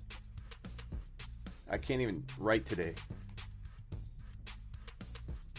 And you're talking about drafting A Rob. I know you guys love A Rob. No, no offense. You're talking about drafting players like that. When all things start breaking down, and I don't feel like I have a number, a top five to ten running back or a top five to ten wide receiver lock on my hands. Mahomes. Mahomes gets drafted by me every single time. So I early QB drafter because I love Mahomes at 3.4, 3.5 if all of my top wide receivers are off the board? I guess so. I guess I'm a freaking early quarterback drafter. And I, I don't care. I like it. If that's early, I'm great. And let's go over this. Let's take Mahomes out of the equation. Let's say I get Jefferson here 10 times out of 10. Okay? Am I an early QB drafter because I like, let's just say in this range right here, Josh Allen? Or if I've got to trade up right here into this pick, let's say I take Jefferson just to get him off the board and I trade up, I'm not even showing the screen again. and I trade up into the bottom of the of the third round and I get Allen, am I a crazy crazy drafter because I like trading up to Allen? my a early quarterback drafter because I like him at 3.10 or 3.08? I guess I'm an early QB drafter. I'd trade my fifth rounder and sixth rounder up to get Josh Allen at 3.08 because I don't care so much about this pick. Like, that's like taking this pick and moving it there and giving up this pick. But what I do also love, and this might make me an early QB drafter, is that in round five, I love me some Herbie. Give me Herbs all day in round five. Herbert, if that makes me an early QB drafter, then I'm an early QB drafter because I love Herbert in round five. You know what I also love is getting the breakouts downstream. Okay? Who who told you here to draft Mahomes his breakout year? Who told you that Josh Allen lived here? I did. So I love developing and cultivating quarterbacks late, but that doesn't mean I don't pass on quarterbacks early as well, because then I trade one of them when I do develop a Mahomie, or I develop the next Josh Allen, or I, I land a Russell Wilson in round eight when everyone's sleeping at the wheel. Good questions, though. Now it's time for a fantasy football court with your man Smitty. Time to get your questions in, post them below, and it is time for court. Court is in session. Judge Smitty is presiding. Herbert over DeVonta Smith in the fifth round. In a dynasty startup, I assume. I love both of them. I feel like DeVonta Smith is great value there. I'm going to say it depends on your build. I'm going to say I don't hate either one of those. I'm going to say that in two different parallel fantasy football universes, I might be okay with either option, bro. So I'm going to go ahead, put your question on screen first of all. I'm going to go ahead and give you a no contest ruling. Case dismissed hung jury. Complete waste of the court's time, Kenny, because you bring up two massively important people I love in all formats, Kenny. Case dismissed.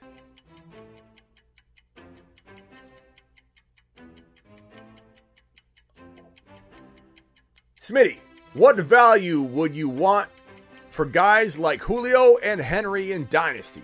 Well, let me tell you something. Henry's going in around 3.1, 3.2, 2.10 if you're lucky in a in a dynasty startup. So no one's trading this man for what you you're paying in redraft, which means people are worried about him. You know, we're at the end of the road. Do we have one more year left? Do we not? As far as Henry, you might be able to trade both for one player. You might be able to trade both for like a Najee Harris. You might be able to trade Henry for Clyde Edwards Helaire. Still, you may have to give up even a little more, like a, a, late second round pick or something in a rookie draft. But I would go after guys like Clyde, Justin Jefferson, um, you know, CeeDee Lamb.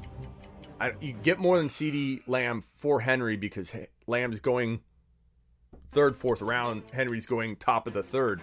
But I think you got to start targeting some youthful players like that. And Ja'Marr Chase I like a lot. DeVonta Smith, maybe you can get two players, one of those guys being included for Henry. As for Julio, uh, you know, I, I think you could try and trade him with something to kind of upgrade at a position. So, in the case of like, let's say, uh, a Sermon. Like I, I, would, I would be trying to use Julio Jones to get myself a quietly sleeping giant type player that that like Sermon could jump into your lineup and be a top five to ten, you know, running back for for per start if he gets in there. Like I go after Sermon, I go after Michael Carter, uh, I go after guys like that with Julio Jones. Maybe even a Rondale Moore if you can get Rondale Moore and your draft has already happened. If not, I'm trying to trade Julio for a pick that will land me DeVonta Smith.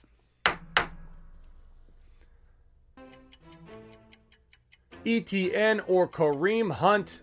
I am going to assume this is a dynasty and redraft question. Hunt. I'm going to assume, Hunt, that you're leaning Hunt because you and Hunt share the same last name. In redraft, the advantage goes to Hunt because he outscored Chubb last year.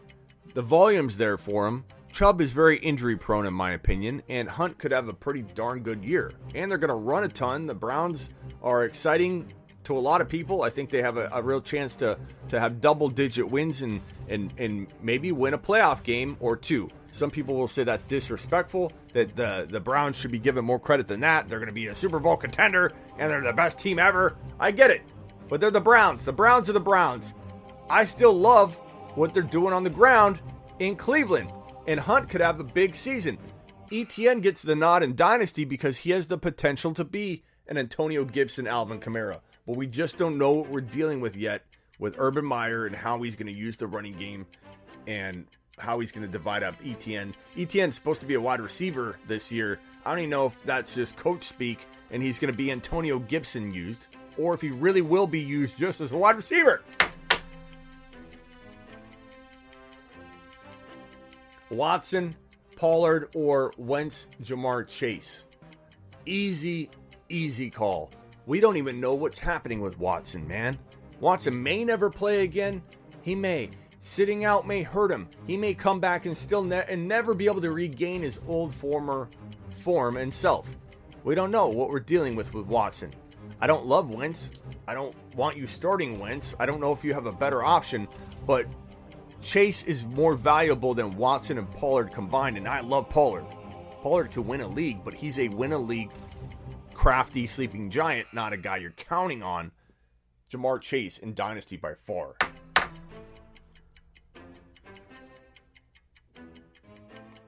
Jay Webb, without a threat of unliking the, the video, Jay Webb's going to ask a question. I have the 1.2, 1.4, 1.7 on an already defending championship team. He's flexing. Should I reach for Sermon at 1.7 and take uh, Elijah Mitchell late since I already have Gallman? Okay, um, Seven's not reaching for Sermon. You're going to have to pay that for Sermon. I don't think that's reaching at all. Do I like Michael Carter a little more than Sermon? Maybe, maybe a little bit right now, but I feel like I'm inching closer to liking Sermon more than Carter off of just the, the, the sheer upside if, if Sermon gets in there. Carter could be in a running back by committee to kick off the year. I think he'll eventually win out. His talent's good, but what if he gets banged up and, and, get, and falls behind? 1.7 all day long sermon is not a reach. I don't hesitate. Stop calling it a reach, Webb. But if if DeVonta Smith's there, you better not pass on DeVonta. Uh, DeVonta is my number three, and, and people people actually people actually send me messages that say, "Hey, who do I take here at this spot?" And they list off. I'm at 1.7 in a rookie draft. I'm on the clock, and they list off a bunch of you know decent options that I'm like, okay, I like him. I like him. You know, Waddle. Yeah, I'm not super high on Waddle, but I, I get it. I get where you're coming from. Um, you're, you're you're talking about Bateman here. Okay, I mean I don't like him here, but and then they go, and DeVonta Smith there. He's my number three. I mean, you could argue Pitts, Smith, Smith, Pitts. I go back and forth. You know, it's it's Harris and Chase or Chase and Harris, but it's DeVonta Smith and Pitts. It's all four. But DeVonta Smith is arguably my number three overall rook, ranked rookie, and these people leave him out. Leonardo, 1.7 for Sermon is a reach. No, it's not. At all, Leonardo. List off who you like over Sermon. It's not a reach. It's not a reach at all, bro. You're gonna be like Leonardo. Leonardo, sometimes we're ahead of the curve, bro, here on the show, and it's a lonely road. Maybe we are one or two spots ahead of what you're looking at, but come draft day, we have the pulse, we have the temperature, we've taken it well, and Sermon will be gaining value, Leonardo. And maybe you're not seeing it in every league, but he most certainly is not a reach at 1.7. 1.7, 1.8, 1.9 in a very novice league where there aren't a lot of draft sharks in the league. They don't know he's coming. So take advantage of Leonardo like you probably have. Your grandma doesn't know what's up in fantasy football yet. Your grandma ain't looking at this stuff like you are, Leonardo. You're watching a, a year round show here on the fantasy football show. Your grandma, your cousins, they don't know what's up. They're waiting for magazines to come out next month. So, yeah, you, of course, Grams doesn't know about Sermon. But if you're playing in big boy leagues, people know Sermon's coming. And if you want him, and you don't want someone to get cute and take Sermon before you, you better take him at a one a big boy 1.07 pick. Cause you ain't gonna get him at 1.12 with the juice box in your hand, Leonardo. It ain't gonna happen. Curtis Samuel or Deebo was your second question. I mean, anything can happen. I'm not discrediting the value of a Curtis Samuel Deebo, probably I like a little more, but bro, none of these guys are in my lineup. Um, neither one of them start for me on, on Sundays. Uh, I'd rather fill those spots with different guys, but De- Deebo, if I had to pick.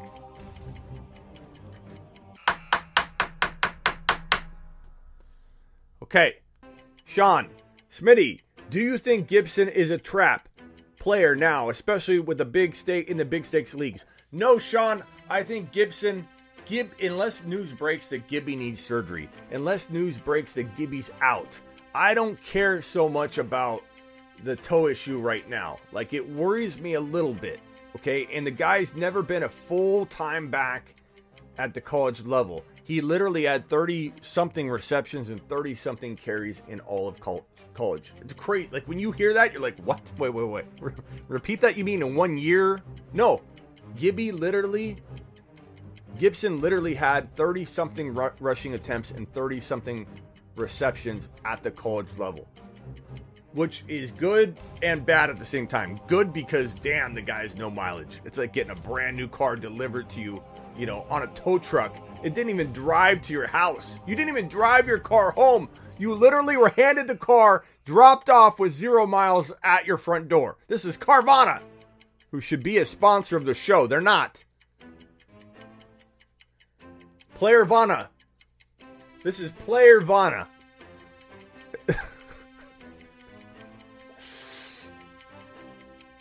anyway, Gibson's not a trap. Is he an injury risk? Yeah. But if he falls from like mid second round, like 18 overall, 24 overall value into the third round, maybe 4.1, you got risk baked in, baby. Baked right into that bad boy. I, I, he's not a trap. Gibson's not a trap. Don't draft him in every league. Don't put all your eggs in one basket. You do not want to be left having all your leagues get taken down by one player ever. Okay? I'm only doing all eggs in one basket. You know, with like Jefferson, Lamb. Sometimes I, I catch myself, but I can't, can't, help myself. I can't help myself, Sean. If if this is your guy, which it doesn't sound like it is, I don't blame anybody for doing an all eggs in one basket thing, but I, my advice, I'm here to try and guide you away from that. Sometimes a therapist, I have a psych degree, okay? No, not from the wall. I got, I got a, I got a. This is a different degree from Walter Cronkite. I got a, a psych degree first. That's my first, my first degree. I didn't use it. I didn't. Use, I use it every day here. I, you know, I'm, I'm, I'm a, I'm an ear for you guys. I listen to you. You, you know, you tell me how your thoughts. You lay on the couch this is kind of what we're doing here, right? We're using the psychology, but it, it's uh, you know, it, it's a mind game. Fantasy football is a mind game, and, and a lot of people overreact. A lot of people underreact. You got to use you got to use logic. You got to use stats. You got to use predictive stuff, but you also got to use your heart and and make the right calls. I don't know where I'm even going with this. Gibson, not a trap. Not a trap. I like him. I like him. Najee Harris in PPR redraft. I've heard this topic a lot. I'll go with Najee Harris because he. Oh, this isn't even a question. Why are you posting this right now? It's okay. You can answer comments in the chat. I'm just joking. League is down on CeeDee, so I can get him with that mid fifth and Herbert with the other fifth. That would be great, Jack. You know, you're talking to somebody else, but I, I, I Smitty approved both of those. CeeDee Lamb shouldn't be dropping to round five, though. What kind of league you playing with? You played in the same league that that guy was playing in with Grandma? CeeDee Lamb in round five? Are you kidding me? How are you getting CeeDee Lamb in round five? What is your grandma doing? Is your grandma not watching the show? Are you so selfish, Jack, that you don't share the smitty1.com link with your own grandma that's been there for you, picked you up from school, made you a ha- toasted ham sandwich, cut in four squares?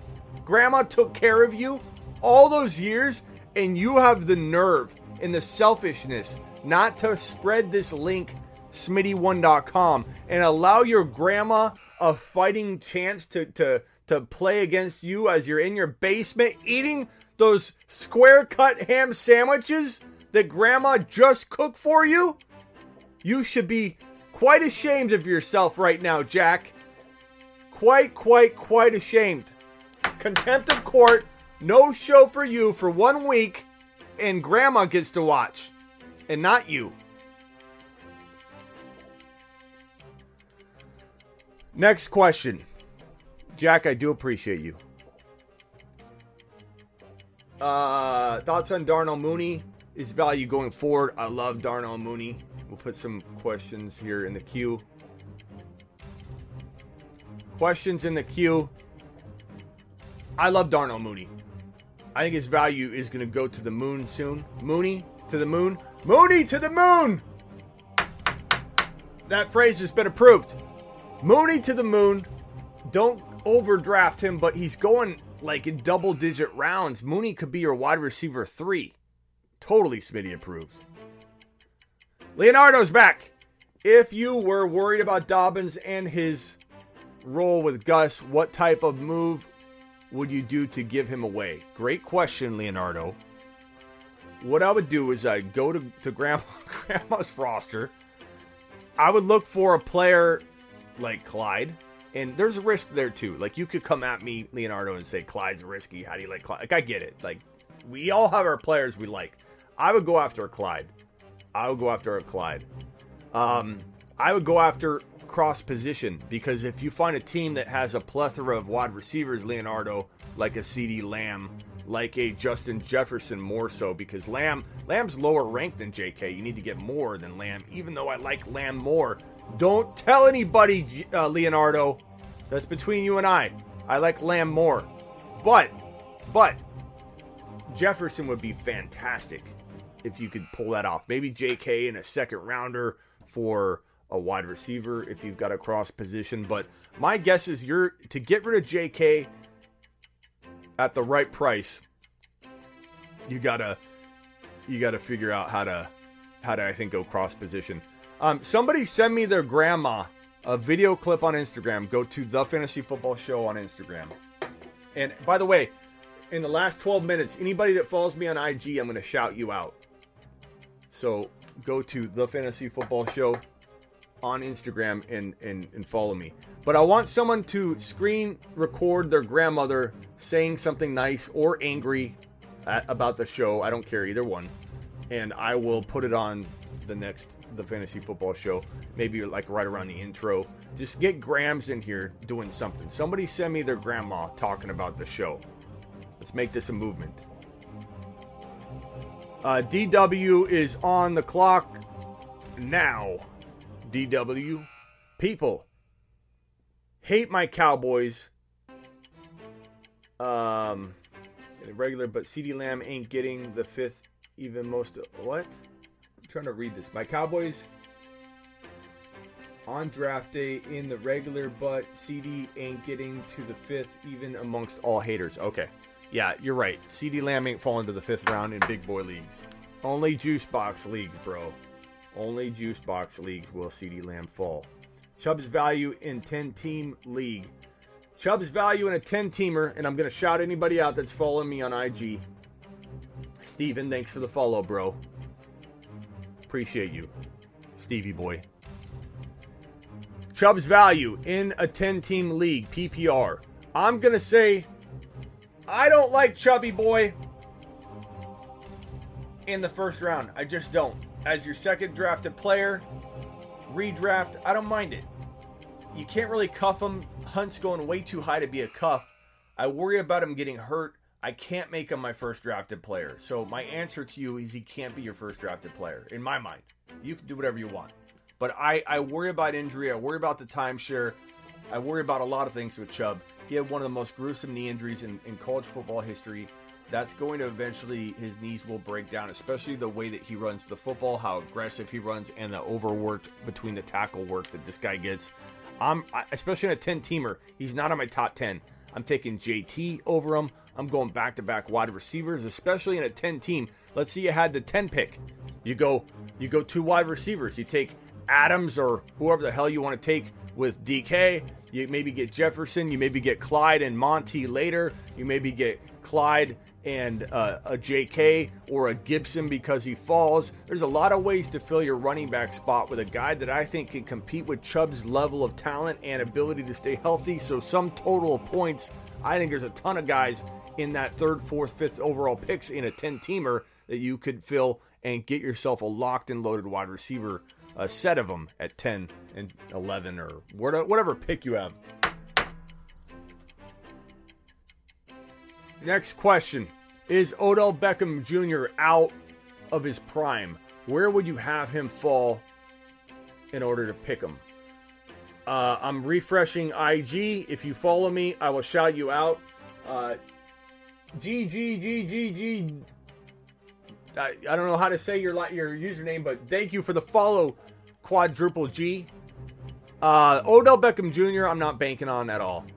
I'm out. I mean, if he fell to like my wide receiver three four, which I don't think he will, I would take a shot on him. But I'm not expecting anything. I'm not excited about him. I'm not expecting anything. I forgot he even existed until you posted this question, Miles. He's out of my mind, off my mind. He's blown my. We don't have trust. Odell and I don't have a trusting relationship anymore. I'm not I'm just not going near him. He's not falling anywhere near where it makes sense for me to draft him. Thoughts on Fitz Magic, Damon? So no on Odell. Thoughts on Fitz Magic? I love him for 10 games, but can he stay healthy for 16? I don't think so, bro. Um, but I love him for McLaurin. I love him for this Washington offense. I think the Washington football team getting Fitzpatrick. I was a little worried about this offense before they, they acquired him. Once they got Fitzmagic, my my win loss record prediction changed dramatically for Washington. Washington's looking like a 10 11 win team minimum with that defense and with Gibson. And Heinicke, I kind of like Heinicke, bro. Like if Mag- if Fitzmagic went down, not he's not replacing Fitzy Boy, but if Fitzy Boy went down after his usual ten games, the beard is heavy. You know, heavy heavy is the head that wears the beard, and, and Fitz his head's a little you know held down. Ten games is about what he does. If he stayed healthy though, man, Fitzy's gonna do well. Fitzy's good. Fitzy's a great second QB in a two QB league where you went dirt cheap at your QB two. Like you you you didn't you forgot it was a two QB league, and you're like, shoot, I gotta draft somebody. And then Fitzy's sitting there because he's so old, no one wants anything to do with him. Elijah Moore, a wide receiver three flex option in 2021, certainly could be. Um, very low end. Like don't don't overinvest. In, in dynasty, I like them a lot. In redraft, I don't overinvest. Like we're talking wide receiver four that could potentially turn into a flex for you, but you don't want to be drafting them to be. It's going to be slow moving out the gate, all that garbage. Typhoon, what's up, Smitty? I see ya. Keep grinding. Approved. Approved. Tyler Lockett, intriguing wide receiver three, and he's so disrespected you can get him there. So I approve that. I approve Tyler Lockett in a very experimental wide receiver three role in your fantasy football 2021 career. What are some thoughts on later round QB2 targets in Superflex. I'll tell you, bro. Order you want some? Here you go. Looking down the long list of quarterbacks, we're talking like 20 plus. We're looking at uh, Taysom Hill.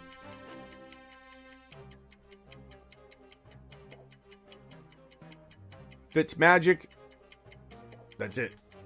There ain't a lot of deep options, bro. I like Taysom Hill a ton. I think Taysom Hill is not expected to start by many. And even if he doesn't start, guess what he's doing? He's vulturing. Guess what he's doing? Preparing as the team's starting quarterback all offseason long. And if he doesn't win the job, at the very least, he's coming in in between the 20, 20 and the and the goal line to vulture a lot of Winston's work. Taysom Hill is a very sneaky QB2 in Superflex, and Fitzpatrick's getting overlooked. Jackie Boy has another question. Akers, Najee. Jack, I like your attitude too. You know, I came at your your grandma league strong and you're still here, bro. You're still here. Grilled cheese and all. Like I, I appreciate Jack. Jack's become Jack gets the award of the show for being resilient. Not giving up with his questions and getting his way onto the show constantly. Jack, let's give Jack a round of applause.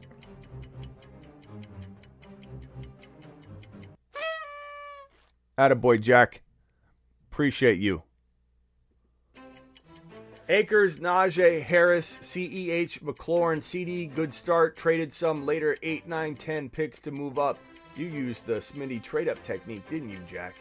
You jack of all trades. Akers, Najee, Clyde, McLaurin, CeeDee. That's a good flex, bro. We like it. We like it. Looks pretty good. Looks like an eight man league. You're dominating there, bro.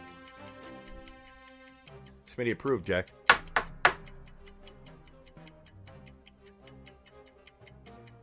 Grandma lost all the love again. Grandma, everybody send me a clip of their grandma screaming at me or promoting the show. Either way.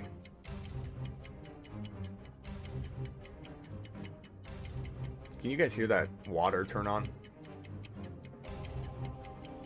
Just curious. Next question. I'm pretty resilient with the beating you give me, Smitty. Matt, I don't.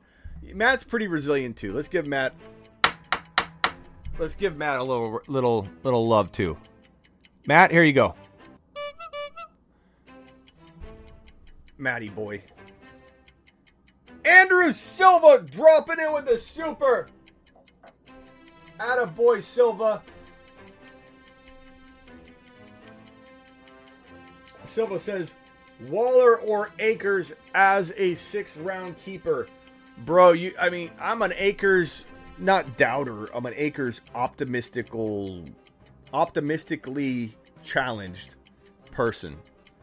Um, and I'll tell you, just for trade value alone, Akers by a long mile. Number one, Andrew, the odds of drafting Akers back over Waller are are slim to none unless this is like a eight point per reception tight end league or a mandatory seven tight end starting lineup. Like Akers is going in, in the top 12. But I trade him. I, I keep him and I trade him. I trade him for a Jefferson. I cross position this bad boy.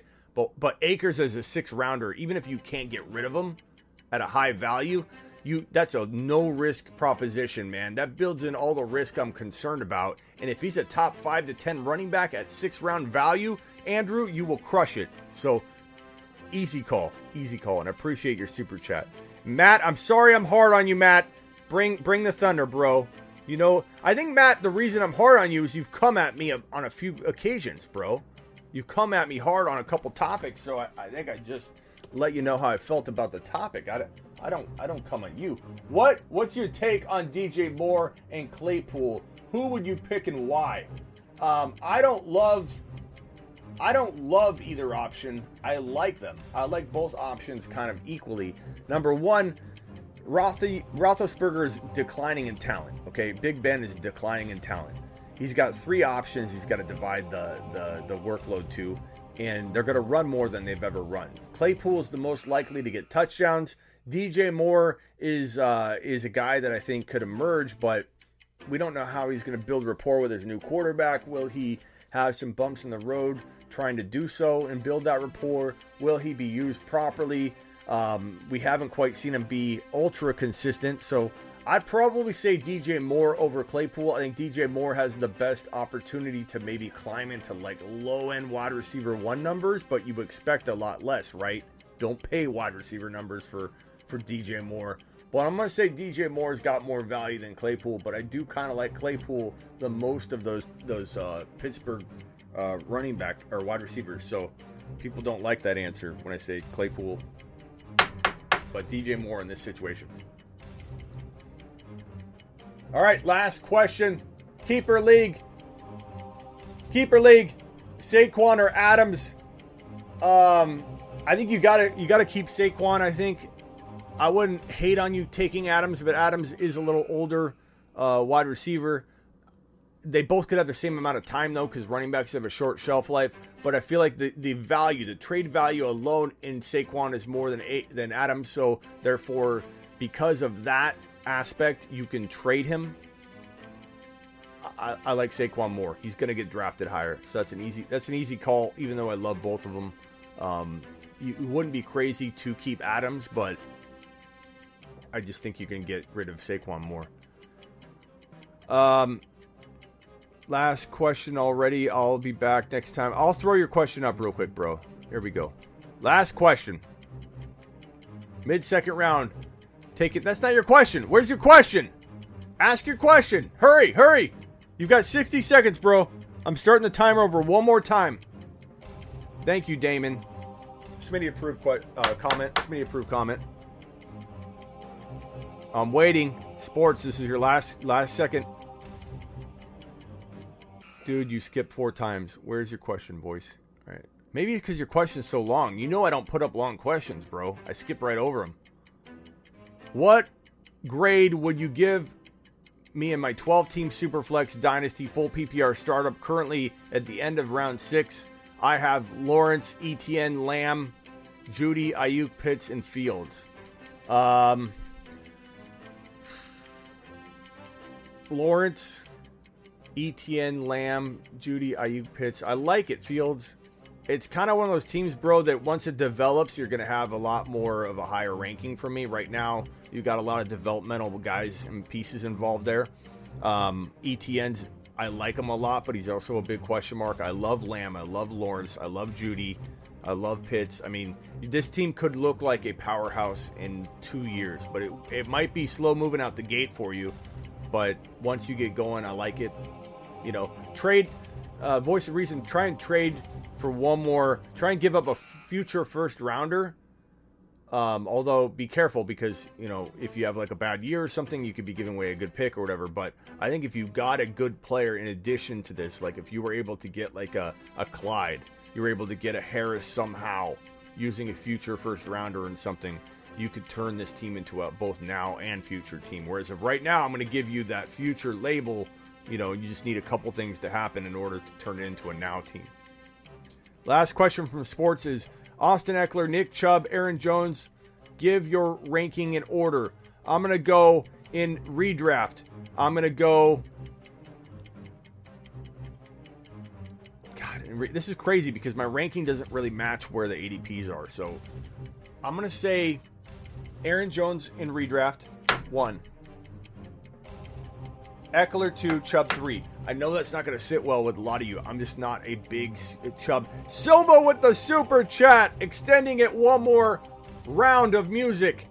Silver, Silva, Silver, Silver, Silva. I appreciate you. In Dynasty, I'm going to go. Um, I might go the same ranking, bro. It's tough. I'm not a big Chubb believer. I'm not. I mean, I know he's talented, but I fear that he's going to get hurt. Silva says Logan Thomas will be a top tight end or late pickup. Yeah, Logan Thomas was the number three overall tight end in 2020 fantasy football. Tonyan was number four. Tonyan had 11 TDs. Logan Thomas was number three. Don't discredit either tight end because both of them appear to be going like in I don't know, like the seven, eight, nine, ten round range. Like you could find Tonyan in double digit rounds, yet he had 11 TDs and was number four for all tight ends in 2021. I love Robert Bobby Boy Tonyan in 2021. Um, Logan Thomas will go anywhere between round eight, nine, or 10. He's got great value there. I don't, uh, I, I feel like these are the two most overlooked tight ends in 2021. Appreciate you. Appreciate you appreciate you. Appreciate you. I will see you all later. Austin, I'm working on my rap for you guys, my Austin brothers. Uh, get everything over at smitty1.com. That's where all my content is, my YouTube channel link, my all my links to my podcast, everything all in one place at smitty1.com. And don't forget, I'm here every Tuesday and Thursday, 5 p.m. Eastern, Tuesday and Thursday, two hour show every Tuesday and Thursday. And don't forget to order my text message service at heysmitty.com. You want me to text you advice? I'm helping tons of people draft right now. Go to heysmitty.com. And one more question from Rush with a super chat.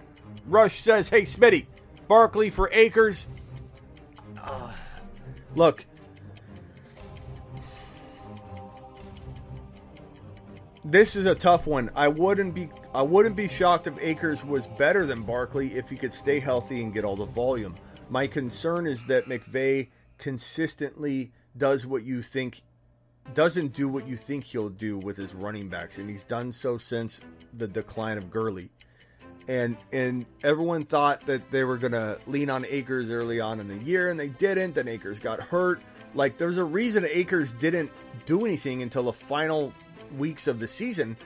And you got to ask yourself, are we going to see something like that in, during the year? Are we going to see a timeshare? Are all you? And I'm not. I'm not trying to tell you that Darrell Henderson's going to be great in 2021. I'm not holding on to the fact that I like Darrell Henderson a ton in the past, and they never used him. I'm not using that at all. I'm very unbiased about this. I'm not talking up Hendy at all. Look at all my content.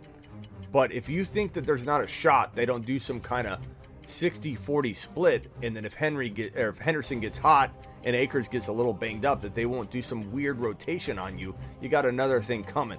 Like, so I'm cautious, but at the same time, Barkley's coming off an ACL injury.